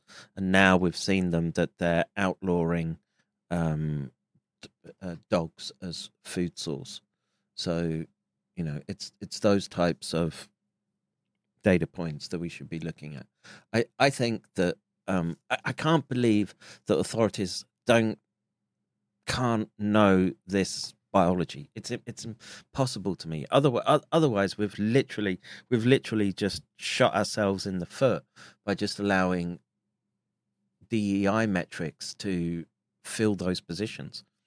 Um, if I if I sat here and worked it out right from the beginning, I'm sure that they there must have been some people within those institutes that had some degree of competency. Mm, Maybe not. Maybe not. Uh, let's see. The universe has an odd sense of humor. It does indeed. Um, Brian says toxoplasmosis. That's the cat one, yeah. But um, in this case, we're dealing with syphilis, and syphilis dementia is a thing, right? Um, if I just do uh, that? That's why all the um, the royals would go crazy. Syphilis, dementia videos. Do we have a, a short video about um, don't fool around with syphilis? Sympt- features of symptomatic neurosyphilis. Ooh. These are the features of symptomatic neurosyphilis. First, in the background, this is the skull of a person that was affected by neurosyphilis. In early neurosyphilis, you could have the following features meningitis, which presents as headache, confusion, nausea, vomiting, and stiff neck. Ocular symptoms like posterior uveitis, which is most common, decreased visual acuity, often with syphilitic meningitis, and meningovascular symptoms, infectious CNS arteritis causing ischemia and or infarction. In late neurosyphilis, also called tertiary syphilis, patients can have general paresis and progressive dementia. They can also have tabes dorsalis, which is uncommon but presents with posterior column and dorsal root disease, as well as pupillary defect and diffuse neurologic signs. Nice. Uh, I'm going to. Um, how do I? How do I grab that? Watch again on YouTube. These are the features. Yeah, and uh, just uh, let me show you our uh, chat features or chat features, video features, of course, from WTYL. Go to publish. Log in. Okay, and import with URL. I can do that. This will go up on my channel. Um, import. Um, hopefully, it will fill out a uh, a bunch. It's going to do education, English, public. Do do do do. Um, yep, that's everything. Uh, and so I can then go to update video to import updated. Um, I'm kind of I, I want to see any neurosyphilis neurosyphilis medicine lecture. So any anything um short? Yeah, ten minutes. Here we go. Today we will be discussing neurosyphilis and one of its late manifestations, tabes dorsalis. The learning objectives of this presentation will include reviewing the late neurologic manifestations of syphilis, understanding the mechanism by which treponema pallidum causes neuronal injury, identifying the clinical manifestations of late neurosyphilis, and reviewing the laboratory studies needed in making a diagnosis of neurosyphilis. Lastly, we will discuss the standard treatments of neurosyphilis. We will review the epidemiology, pathophysiology, clinical manifestations, diagnosis, and treatment of this disease. Neurosyphilis refers to an infection of the central nervous system by the spirochete treponema pallidum. The term neurosyphilis is used to describe any of six neurosyphilitic syndromes. Early on, these include asymptomatic neurosyphilis, acute symptomatic neurosyphilis, and meningovasculitis, while late manifestations include parenchymatous neurosyphilis, under which dementia paralytica and tabes dorsalis fall, CNS gummata, and congenital neurosyphilis. In the pre-antibiotic era, 25 to 30 percent of patients presented with neurosyphilis, with the most common manifestation being tabes dorsalis. Since the widespread use of antibiotics, asymptomatic and early neurosyphilis have been more common, including syphilitic meningitis, meningovasculitis, and syphilitic eye disease. These are more frequently seen in patients with HIV infections, particularly those with lower CD4 T cell counts. Neurosyphilis begins with the invasion of the cerebral spinal fluid by the spirochete treponema pallidum, which occurs early in the course of the infection. As a result, clinical neurosyphilis can present at any time beyond the primary stage. A cellular hypersensitivity reaction is thought to be triggered, However, the body's immune response is not sufficient to be protective, but substantial enough to cause tissue damage. This inflammatory response leads to perivascular infiltration of the meninges with lymphocytes and plasma cells, producing focal meningeal inflammation that can lead to hypertrophic meninges or gummata. Perivascular infiltration of the arteries produces arteritis, luminal occlusion, thrombosis, and stroke. These are secondary manifestations. Spontaneous resolution of the infection may occur in some cases, but patients with persistent meningitis are more likely to develop manifestations of tertiary neurosyphilis. About one third of patients with untreated latent syphilis develop tertiary manifestations after a variable period ranging from months to years. Latent neurosyphilis results from chronic inflammation with parenchymal involvement, causing neuronal degeneration and gliosis. This manifests in two ways, namely dementia paralytica and tabes dorsalis. In dementia paralytica, there is brain atrophy, loss of cortical architecture, meningeal thickening, and ventricular dilatation. In tabes dorsalis, the lesions are characteristically concentrated in the dorsal roots and dorsal columns of the spinal cord at the lumbosacral and lower thoracic areas. The preganglionic portion of the spinal cord is infiltrated by lymphocytes and plasma cells, resulting in atrophy of the posterior columns. On gross examination, there is diffuse meningeal thickening greater over the dorsal than ventral surface of the cord, diffuse lymphocytic and plasma cell infiltration of the leptomeninges, flattening of the cord due to atrophy of the dorsal columns, and diffuse demyelination of the posterior columns, and degeneration of the dorsal roots, which appear gray throughout their width, as demonstrated on the right. In early neurosyphilis, the clinical manifestations can be variable. In asymptomatic neurosyphilis, there is an absence of neurologic signs or symptoms. However, the spinal fluid is abnormal and shows a mild lymphocytic or mononuclear pleocytosis, elevated protein, and a reactive VDRL. Acute symptomatic syphilitic meningitis and ocular syphilis usually occur within the first year of infection, but can also occur years later.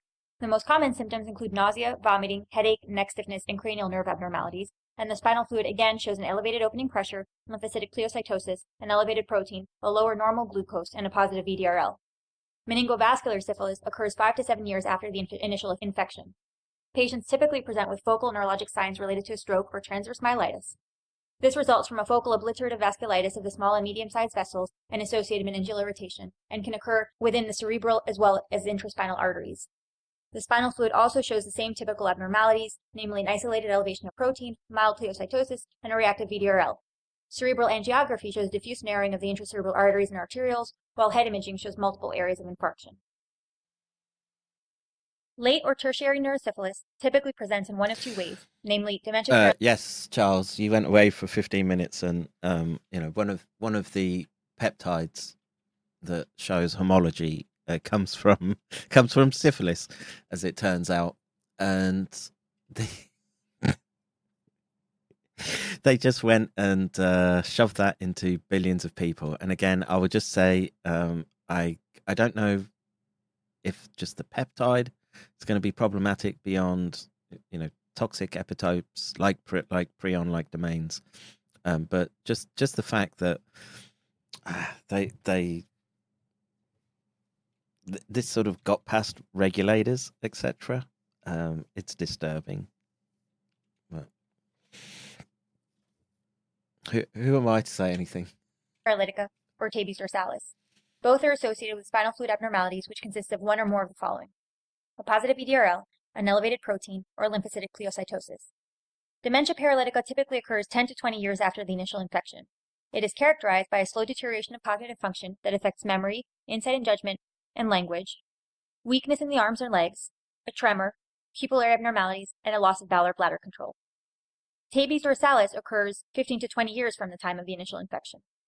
It is char- So um, again, these these long term disorders, and think about this in terms of immune dysregulation. So one of the papers that I've had sort of lined up, which I think looked very interesting, was uh, a study where they put SARS into immune compromised mice and they were expecting um, it to run rampant, and they actually found it to be quite benign. Um, what that means precisely, I would have to do a reading of the paper. Um, again, it's on the list of things to do, but there's just there's so much happening. Uh, every every time I think I'm going to plan to do something, something pops up, and then I'm forced to uh, respond uh, in real time. But I guess that's what uh, uh, I'm here for to do this a sort of uh, quick quick reaction force science. characterized by radicular paresthesias or dysesthesias, lancinating pain that is sudden, brief, and can affect the limbs, back, or face, loss of proprioception and vibratory sensation that results in a sensory ataxia and a broad-based or foot-slapping gait, absent reflexes in the lower limbs, and pupillary irregularities. The typical pupillary finding is called an Argyll-Robertson pupil and consists of a small pupil with loss of pupillary reaction to light which is preserved to accommodation. In making a diagnosis of neurosyphilis, serum non-treponemal tests, which include RPR and VDRL, may be non-reactive, particularly in tabes dorsalis. Only approximately 70% of people with neurosyphilis have a positive VDRL. Serum treponemal tests should always be performed when there is a concern for late neurosyphilis. These include fluorescent treponemal antibody absorption, treponema pallidum particle agglutination assay, and syphilis enzyme immunoassay. These tests remain reactive for life regardless of prior treatment.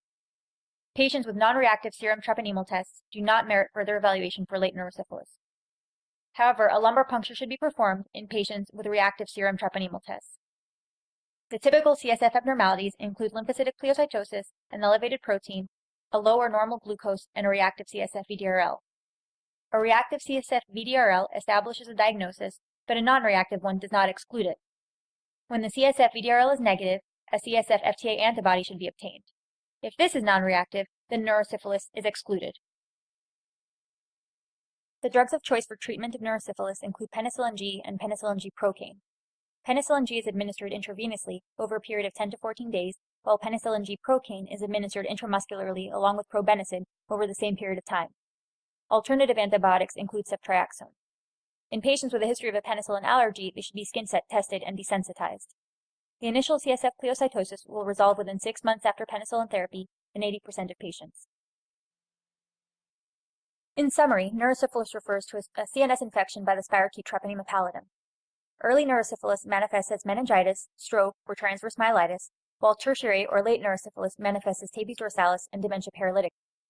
And um, you know what? What do we see people suffering with post um, vaccines?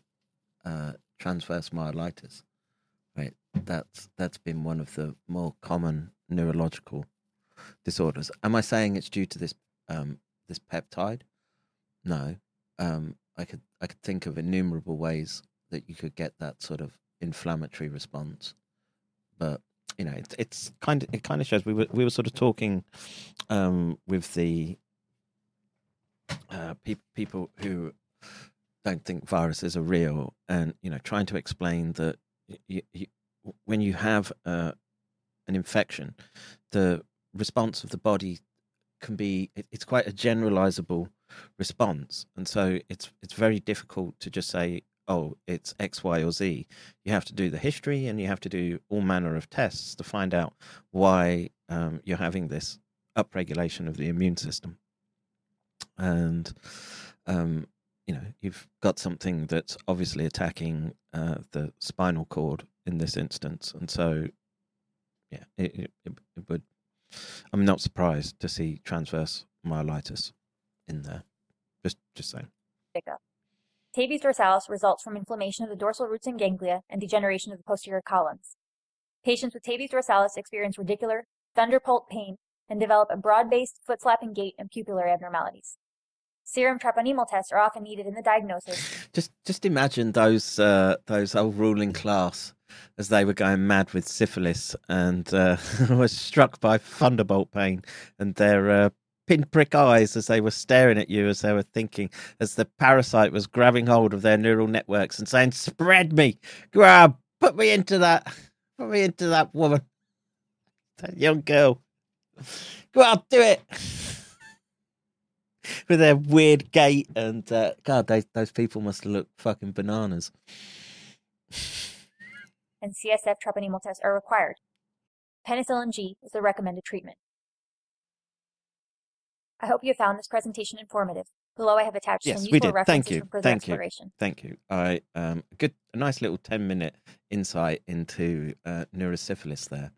Um this brain necrosis. I wonder I wonder if we can um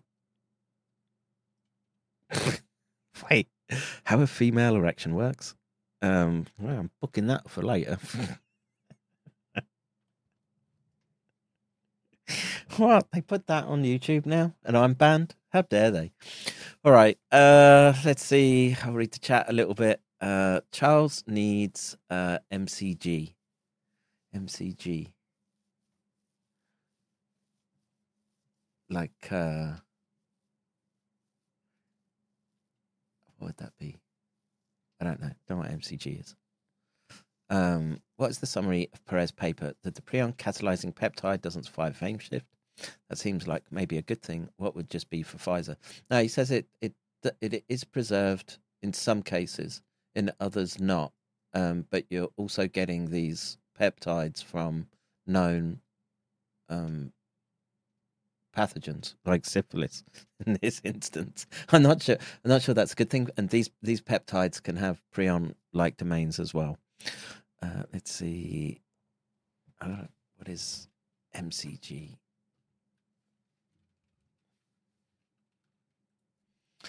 Oh, oh, okay. Um, like uh, MEG, magnetoencephalogram, magnetocardiogram. Okay, okay, I get it. Um, yeah, I don't know. I mean, is is that uh, is that easily available? MEG is very sort of specialized um, investigative technique. So I don't know.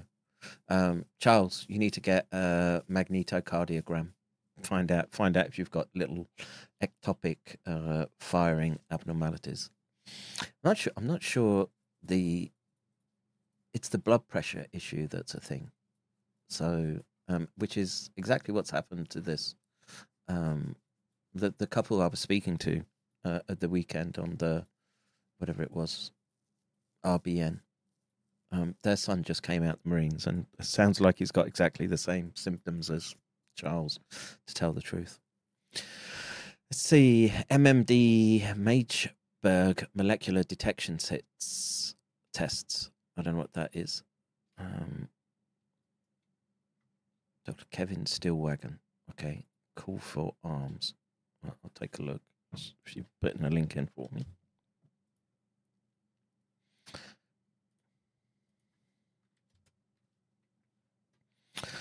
Tried to keep things simple. If shedding of something from these so called COVID vaccines is real, it should be measurable. I'm not talking about symptoms, I'm talking about finding either the mRNA or the protein produced by that mRNA in person.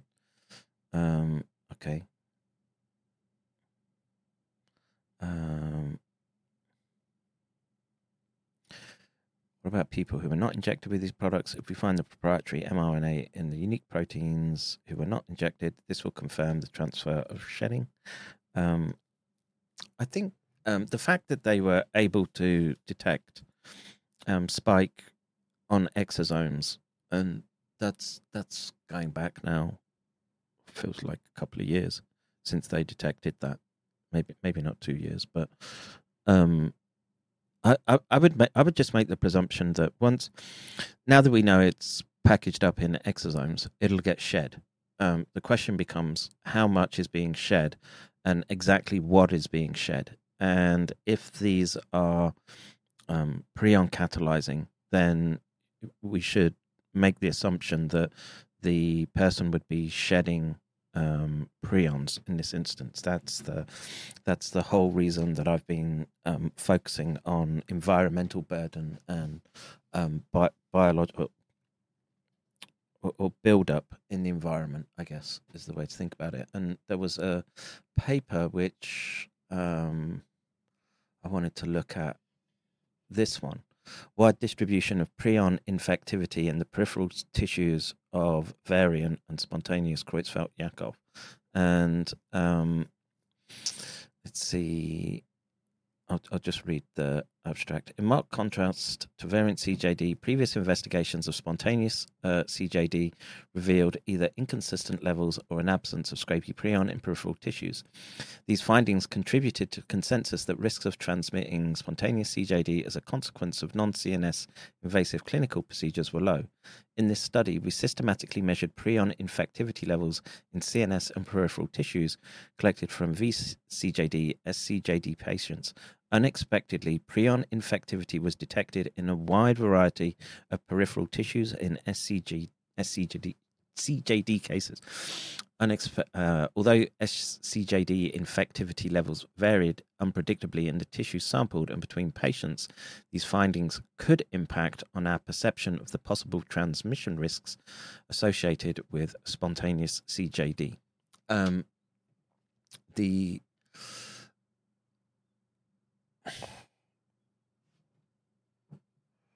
yeah, I, look, this this is again, this is um, why, why are they called transmissible spongiform encephalopathies? Because they're able to spread, and we know that they're well. We did, like I say, we did yesterday about heterogeneous um, prion aggregation, different um, subtypes within uh, an individual and across individuals, and the you, you just have to make the assumption that uh, they're they're able to um, spread into the environment, and we've looked at the um, persistence in the environment across multiple different common materials, and infective doses can be passed from those materials into uh, what, did, what was the word they used yesterday?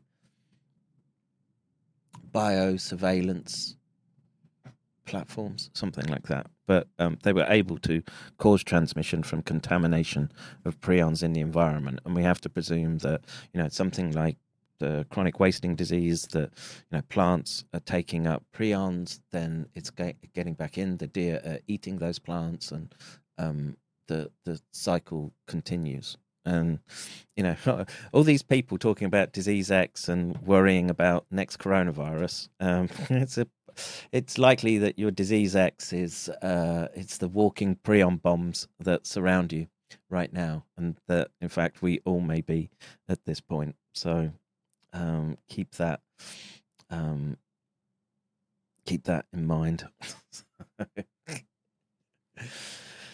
Let's see. No more Chowburger at Mr. Woo's. okay. Um, it's the fourth phase or something of syphilis maybe I, I don't know much about syphilis. I mean, I, it's just got a reputation for sending, uh, you know, royals mad in in olden times, right?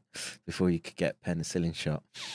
Uh, let's see. Most of the people and scientists in these institutions are compartmentalized and blinded by the funding. Yeah, that's that's for sure one of the major issues that we have right now, and it's been a mass failure of the systems. And the problem is, is that I don't think it can be fixed by the people within it. So you know, the Biosafety Now group, um, it's, too timid.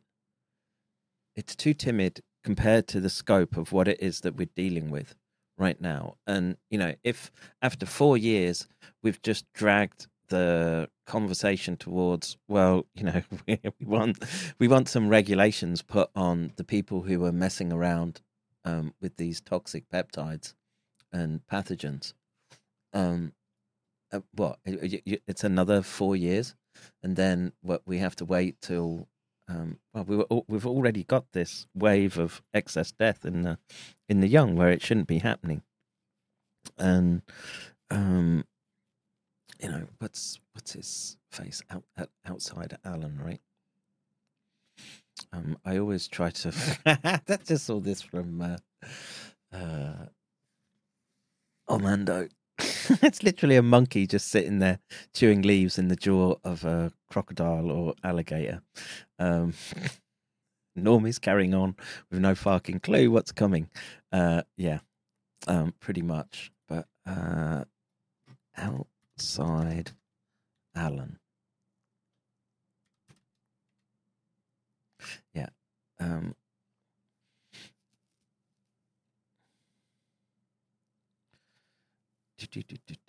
oh, um, study discovers biggest cause of alarming surge of excess deaths 100,000 more excess deaths in 2023 than 2011, the highest since World War II. Interesting. Uh, maybe I should do a stream. It's the Express. Um,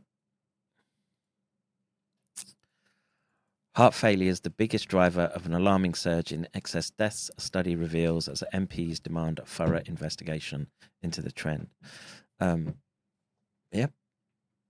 Uh, so what happens when you systemically inject those lipid nanoparticles and toxic uh, spikes and epitopes, and they go and embed themselves in the heart?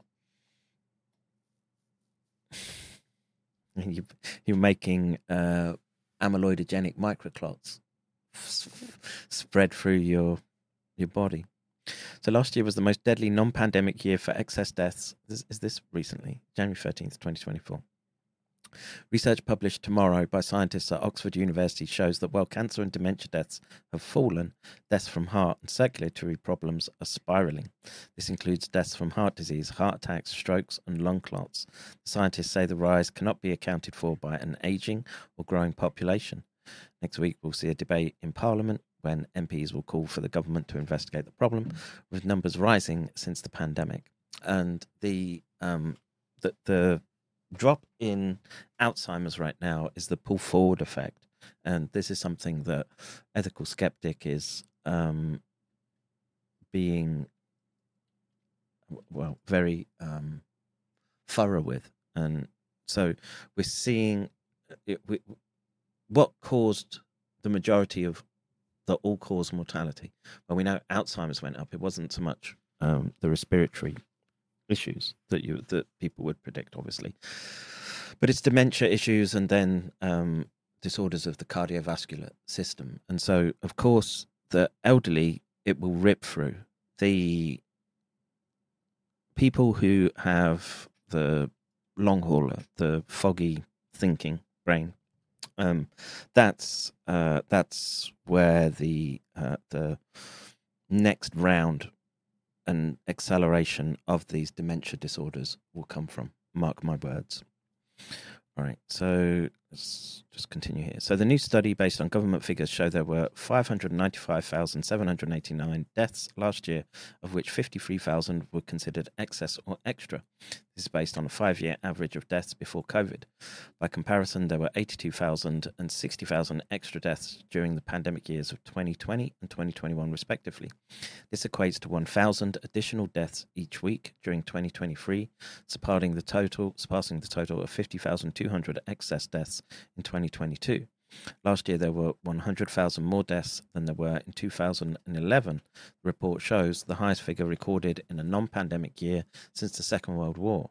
Philip Davies, Conservative MP for Shipley, West Yorkshire, who will speak at next week's debate in Westminster Hall, said, These are not just numbers and statistics, but real people, loved ones, often from younger age groups, who are dying before their time. The government should commit, as a matter of urgency, to a thorough investigation into the causes. Um, yeah, this is, you know, how do you kill the young? It's cardiovascular events or cancer. And this is what we're seeing right now. And, you know, probably a consequence of gene transfection um, could be uh, continued circulation of SARS peptides if the wastewater is anything to go by. According to the study, only 12% of the extra deaths last year were linked to respiratory infections such as COVID or influenza. So that's a point we can agree on. The largest rise was heart failure, which saw a 16% jump, accounting for almost 10,000 extra deaths last year. There was also an 8 and a half percent increase in deaths due to narrowed heart arteries, accounting for nearly 9,000 extra deaths, and a 14% rise in deaths blamed on liver diseases such as alcoholic related liver damage, accounting for more than 2,000 extra deaths last year. And, you know, let's, let's not forget the accumulation of the lipid nanoparticle in the liver. So um, it may not be alcoholic fatty liver in this instance. Um, let's see. At the same time, there were six and a half thousand fewer deaths from lung diseases such as asthma, a drop of 14%, 11% fewer deaths from dementia and Alzheimer's, equivalent to a fall of 10,500 deaths compared to the five year average, average. Professor Carl Heneghan, director of the Centre of Evidence Based Medicine at University of Oxford, co authored the study, said these figures are a real cause for concern. These deaths cannot be explained by COVID, population growth, nor an aging population. It's the primary responsibility of the government to understand the drivers of this huge rise. The government has failed to investigate this problem. Is completely unacceptable. Dr. Aseem Malhotra, a leading cardiologist, said the most common cause of excess deaths relate to the heart and circulatory system. These have many causes that may interact. 80% of this is linked to lifestyle and environmental factors such as worsening diet, sedentary lifestyles, and stress, which we know happens during lockdowns. Oh, God, pointing at lockdowns right now. Just say it. Say it, Aseem. Adverse reactions to the mRNA COVID vaccine could also have played a part, he said. And you see, like he's couching his words. It's too timid. It's too timid right now. I, I don't, I don't know how much more, how much more death do you need per week? For, you know, just to be, be a bit more forthright in what it is that you're saying. What, 2,000? Not 1,000? Department of Health and Social Care spokesman said there are a wide variety of factors contributing to excess death, including high flu prevalence, the ongoing challenges of COVID 19, and health conditions such as heart disease and diabetes, which did not get picked up during the pandemic. We're taking steps to help reduce excess deaths, including those which involve COVID 19, and vaccines remain the first line of defense. Um, yeah, just uh, don't trust the government. Remember, remember, remember, your government loves you. Okay. Uh, let's see. The brain says, I think many of us know the faulty vaccines are the root cause, but government and similar sources continue to deny it. Yeah, I think so. And you know the the problem is is that we're reliant on the independent voices now to um, do these tests, these experiments, and you know it trying to be pushed through institutions, etc. You know where where are the studies looking at the vaccines? It's not a hard thing to do. Just just take a microliter and stick it into the brain of a bunch of rodents. You you'll find out if it's making prions then. Then we can, if it doesn't, then we can um, we can stop talking about that. And we can try to hone in on what could be the other other problems here. So let's see. Most of the people and scientists, yeah, did that. Undercover Angel says phosphoric acid is injected into our drinking water via the Carus company's trade secret formulas of drinking water treatment products. This alone possesses all of the, and I don't know what that means. Uh, good for the constitution. Spirochetes and biofilms. Yeah. Hi, Kevin. I think I'm ready to start streaming soon. I can break down your seven syllable words. The rest of us licks spills. Um, okay. if, you, if you want to come on stream, um, you're more than welcome. I also thought fluoride and whatever they treat the water with was industrial runoff. They didn't know what else to do with. Um, I've heard that too. The fluoride came from the nuclear waste uh, or nuclear industries, right? Uh, now, remember that spike goes into the skull, bone marrow, among other places. Yes. Uh, you better be drinking water from someone's ass. You'd be better off drinking. Okay. uh, nothing wrong with fracking. So don't you don't you just get treatment for it before it gets this bad? I mean, you would you would presume so, but the you know it's I think people just forget well forget. I mean, if you weren't alive back then, but it wasn't that long ago that TB, syphilis, cholera, all these things that modern antibiotics have dealt with, and we lead pampered, comfy lives where you know I sit on a um, I don't know what this foam thing is under my buttocks to um, alleviate my uh, my suffering, and uh, you know this the house is warm, uh, cool in the summer. Uh, these are um, we're we're soft, basically. All right, so so I did that Charles comments. If I heard correctly, I need to update the chart to include syphilis, brain-eating nematodes to go with the HIV, PRRA, prion regional domain we knew about in 2020. Any other additions? Um, I, you can't say that uh, Sheila in this instance that the uh, the syphilis is there. It's a it's a peptide that's associated with syphilis. Now, again, I don't know what that means in terms of pathophysiology. Oh, and you know what's Jean Claude doing? He's pointing to the fact that there are prion-like domains in these off-target um, expression products um, the the peptide itself, I don't know. I mean, I'm sure we, we could I could sit here and um, try and I don't know what's what was the peptide again.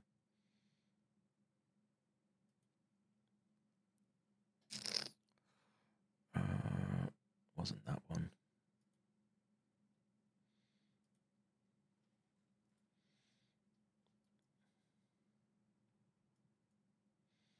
But yeah, we had brain eating amoebas, and um, where, where did the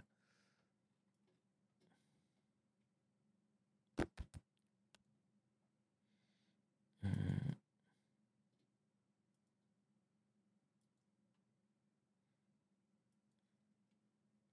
Mm, mm, oh, I don't. I don't see. I'm not my eyes are playing tricks on me right now. Uh, let's see. Good grief! What have they done? Indeed.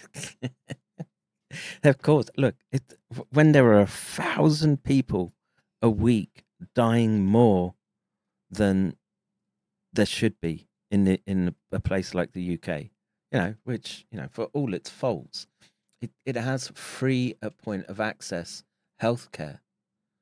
That shouldn't be happening. And the problem is, I, I hear too many tales and we see too many of these stories of you know young fit healthy 30 year old tiktoker gets uh, taken out by a heart attack in their sleep.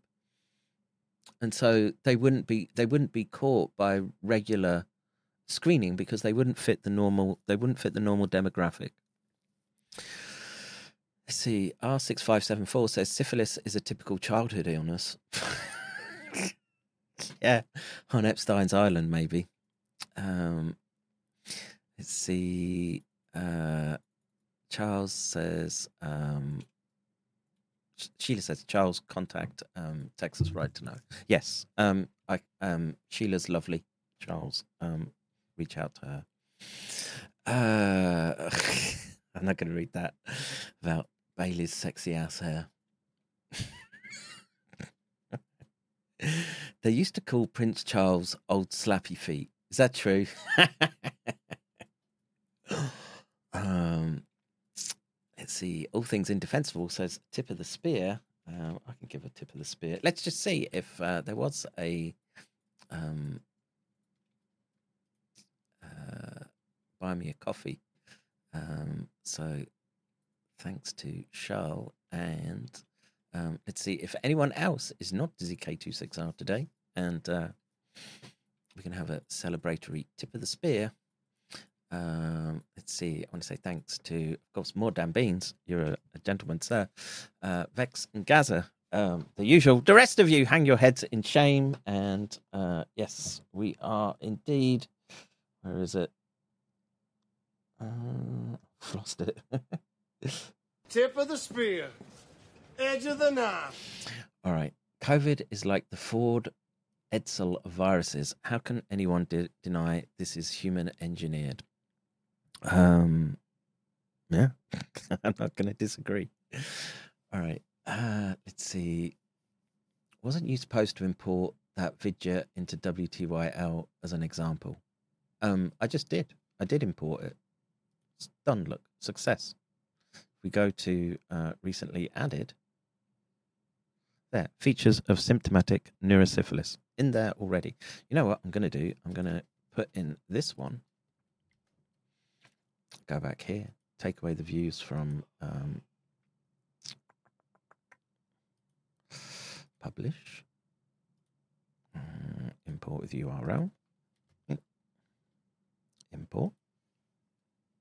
Use it, folks, please, please. Um, we're we're far, far from being out of the woods right now. So I'm checking everything is um, all filled in. Neurosyphilis tabes dorsalis um, update, and there we go. That's uh, importing right now. All right, Charles needs a fucking mic. He has a mic, and he's got a got a nice little setup now after visiting Japan. So um, he just needs to turn up the gain on the mic, and he got it. Uh, he got it right next time. Uh, last time, I should say. Uh, let's see. Roller Podger says late twenty one shedding was confirmed. Yeah, that that sounds about right to me. According to Seneff, the mRNA is coming out of the cell intact and comes out in a lipid fat bubble as an exosome, which basically turns it into a vax when shedded as a sneeze, cough, etc. I think. Yeah, I, uh, actually, I was um, talking with Stephanie over the weekend, and um, you know, she has a very um, good uh, understanding of of these mechanisms. So, um, anyone anyone that's sort of bringing this stuff into the or talking about it publicly right now i'm just gonna i'm gonna implode. I don't i, I don't want plaudits. I don't want to be the only one speaking about this. I want everyone to be speaking about it. I'd be happy to go and um, speak on other people's streams about what it means. Um, I think uh, I have a degree of uh, domain expertise, um, but the the more people that speak about it, the better, right? It means that you build up more pressure, and eventually it becomes difficult to ignore. And the, all all the time that you're you know you're dealing with a thousand excess deaths every week that's not covid related right? Well you know what's changed in recent years? Well we know what that is. And you know the the simple fact is is that we don't we're not dealing with the normal life cycle of prions in this instance because they've just gone and shunted it past into systemic circulation and that's going to manifest in these um, clotting and um, protein misfolding cascades. And most most even most clinicians are just not going to be thinking along those lines. They'll say, "Oh, you know, cardiac event," but then you know what caused the cardiac event? Uh, let's see. not surprised MPs are calling for an investigation with due an election. Yeah. Yeah. Of course. Uh, let's see. Someone give me another link here. Um, I've got about another half an hour, so I'm not. I'm not going to get into anything um, new. New. I'm just. I'm just chatting. What did you think about the ride? It was great. And apparently, I've never been on live television before, but apparently sometimes I don't watch the sh- I don't watch the news because I'm a kid, and apparently every time, apparently Grandpa just gives me a remote after we watch the Powerball. what awesome little kid. Um, hilarious. Thank you, Misty. Uh, let's see. Turbo cancer, heart attacks, transfected too much, much too young. Reminds me of that song, "Too Much Too Young" by the Specials. Like I say the the cancer data. I'm you know I'm inclined to give the benefit of the doubt to um to ethical skeptic in this domain. I'm not going in there and probing this data. Uh, what I'm what, what you should be doing at this point is looking to people who have essentially been consistent around the the line that they're taking with the data and um, how the, how they've approached the data. And um, ethical skeptics' work um, is exemplary um, from what I can see, and I'm I'm essentially offloading the workload in that domain and trusting what he's saying. And um, I hope I hope I'm making the right uh, value uh, judgment in this instance. And you know, there are people I, I've I've seen the intake lists at the clinic I'm collaborating with, lymphoma, lymphoma in their thirties, one after the other, and it shouldn't be like that.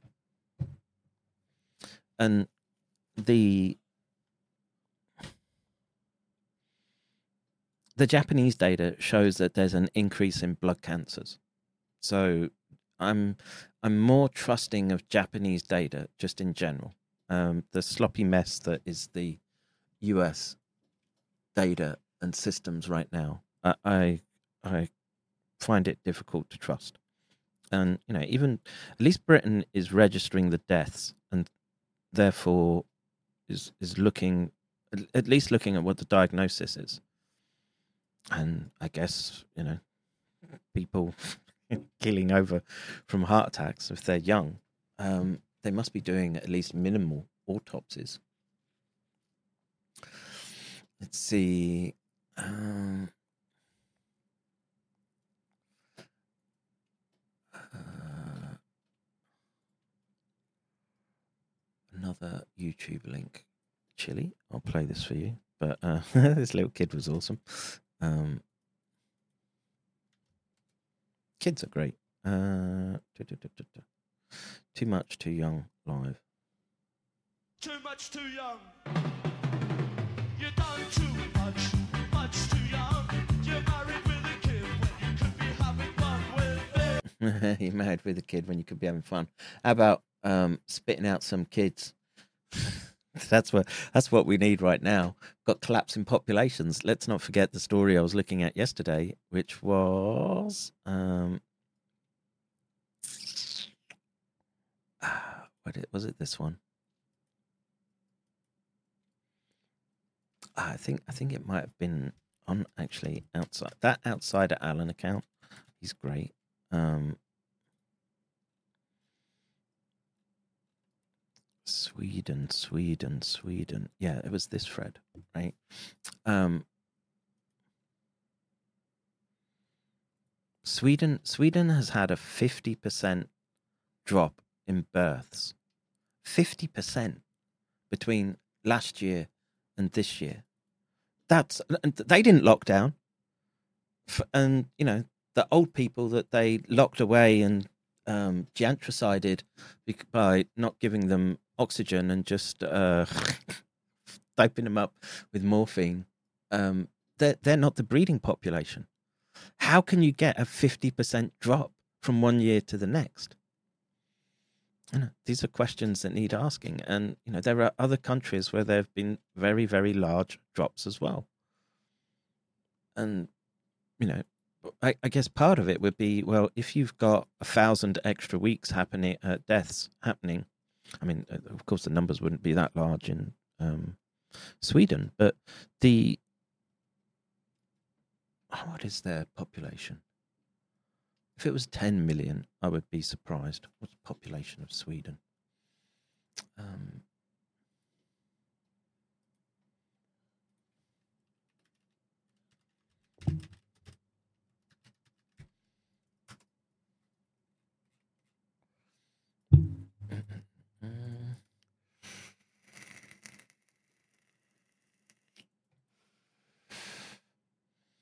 sometimes it's better just to use Google and Chat GPT. Um, 10, 10 million, nearly 11 million. I was close. Uh, okay. Let's see. Did astronauts really drink Tang? I don't know. Probably. Uh, let's see. Good, but sadly boosted friend now has lumpy goops of fat pressing on his nerves around his torso, is in great pain. Docs won't help. I know that pain.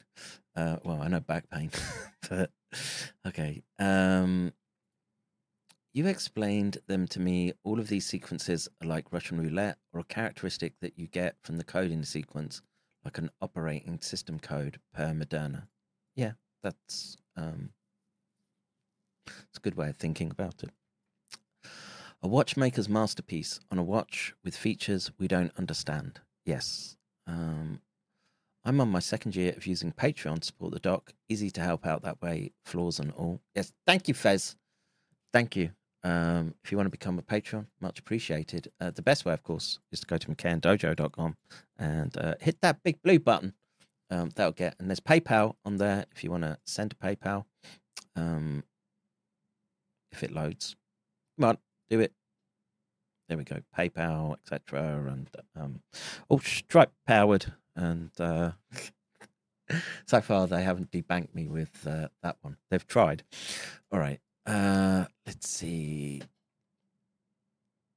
Nice. I like ethical skeptic. Yeah, I, I, I follow his threads um, every day. Oh, I'll check in to see if, see what he's doing. All right. Uh, let's see.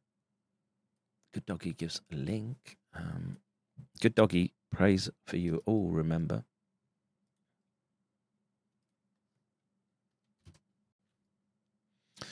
COVID levels are up to 19 times higher than reported. Who says, as it warns of the potential dangers of repeat reinfection, we don't know everything about the virus.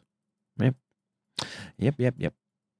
And you, have got to you've got to think of it like now as just prion exposure prion exposure after prion exposure on top of um, what would be shed prions in terms of um, exosomal packaging and what tissues it's getting into, etc. We're stepping into some very uh, weird territory right now, and the uh, all we can do right now is watch and again mitigate.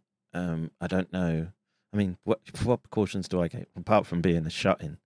Um, not much. I'm not sure. I'm not sure what the. Don't stop living my life. I still go to the shop. Still take the kids out. Um, the. You know, I would. You know, if I was living in a large, highly dense urban population, I don't know. I'd, I'd probably be. My, my thinking would be I need to get out and away from it. And you know i i wish i i i wish i could get further into the mountains from where i am right now. I, i'm not in a position to be able to do that. Not unless we talk you listen. Dot com takes off. Come on alex mills. Start uploading stuff. Put content on there. Uh let's see. Andy says my kids said no to their own children that's really yeah that's that's just them being brainwashed by um the the poison system we have at the moment. They want to they want to depopulate you, and you know this. The more I think about it, I know I'm just repeating myself like a stuck record, but the as the gravity it's not like i wasn't aware and operating in that space but once once you get confirmation of human catalyzing prion protein specifically then this this moves us into a whole different um, scenario. And now my, my default is as much as I was sort of cognizant of Club of Rome Malthusians, um, it's a possibility, a high possibility that they've taken action and they think that they've made it as egalitarian as possible. Every everyone got to draw lots. And now we wait. And you know a thousand extra deaths per week doesn't bode well. And that's and then comes the supply chain collapse. All, all of it comes all the chaos comes. It's still it's still on the horizon. And yeah i'm i'm glad i'm in japan to tell the truth um, at least, at least they'll be orderly as the zombie apocalypse emerges. All right, so um, I think uh, I'm done. That's the chat up to date, um, and I don't think there's much. I, like I say, I've got a bunch of Prion papers that I want to go, go through. Um, this I think is interesting. Prevalence in Britain of abnormal prion protein in human appendices before and after exposure to the cattle BSE epizootic. Um, this is a it's recent paper as well, um, 2020.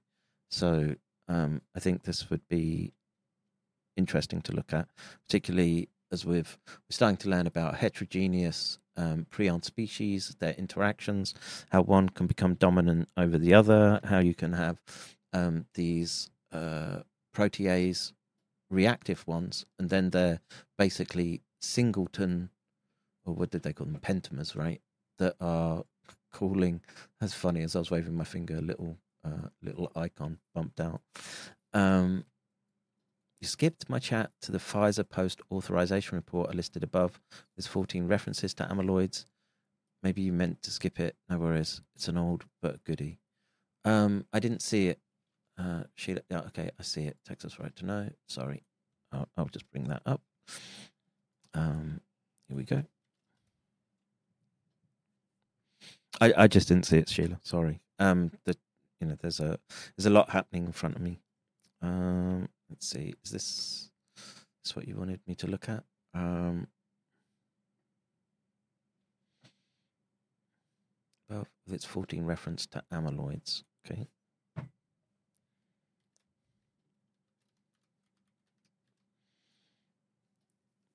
Cumulative analysis of post authorization adverse events. All right, so amyloid is listed in there. Cardiac amyloidosis, amyloid angiopathy, cutaneous amyloidosis, um, dialysis amyloidosis, gastrointestinal amyloidosis, hepatic amyloidosis, primary amyloidosis, pulmonary amyloidosis, renal amyloidosis, secondary amyloidosis, and one more, I think, uh, tongue amyloidosis. How about that? I wonder if they say prion. no, no mention of prion. Um, okay, uh, there you go. All right, uh, Chris France says support support the doc. Uh, go to Fauci.monster or use the tools of your oppressors. And the QR code in the corner there that should uh, take you to the page as well. And um, we keep meaning to add Venmo and uh, other payment um, processors, but you can use Google Pay, Apple Pay, um, anything to keep me uh, coming back day after day uh, is appreciated.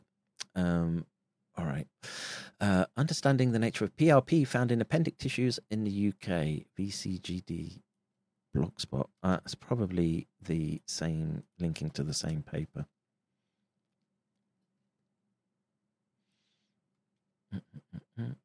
Yeah, I think that's the same.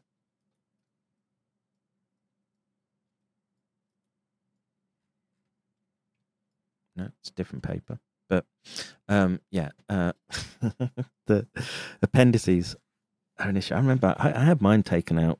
I was in my twenties. No, Austrian hospital. Maybe maybe it was the prions even back then. All right, uh, I'm out of here. Later, Lickspills. Take care. God bless, and uh, see you in the next one. And uh, bravo to Jean Claude for um, getting something down on paper and uh, something we can talk about. All right, see you in the next one. You don't know how angry I am. You I'm like, I was just leaving for fucking work. You do not understand how fucking pissed off. After reading that little line, I would be arrested for not taking a fucking vaccine. Fuck these cappers! I will fucking kill each fucking capper. I swear. This is not a fucking joke anymore. This is fucking dead serious. I am fucking dead serious. These people don't know who the fuck they're actually saying. Fuck these cappers. No fucking vaccine or MRA will ever flow through my fucking blood. Never! I will fucking die! Fucking fighting for my fucking beliefs and my fucking forefathers and my fucking lineage! Fuck these motherfuckers! All that I like this guy. So technically about that was turned in.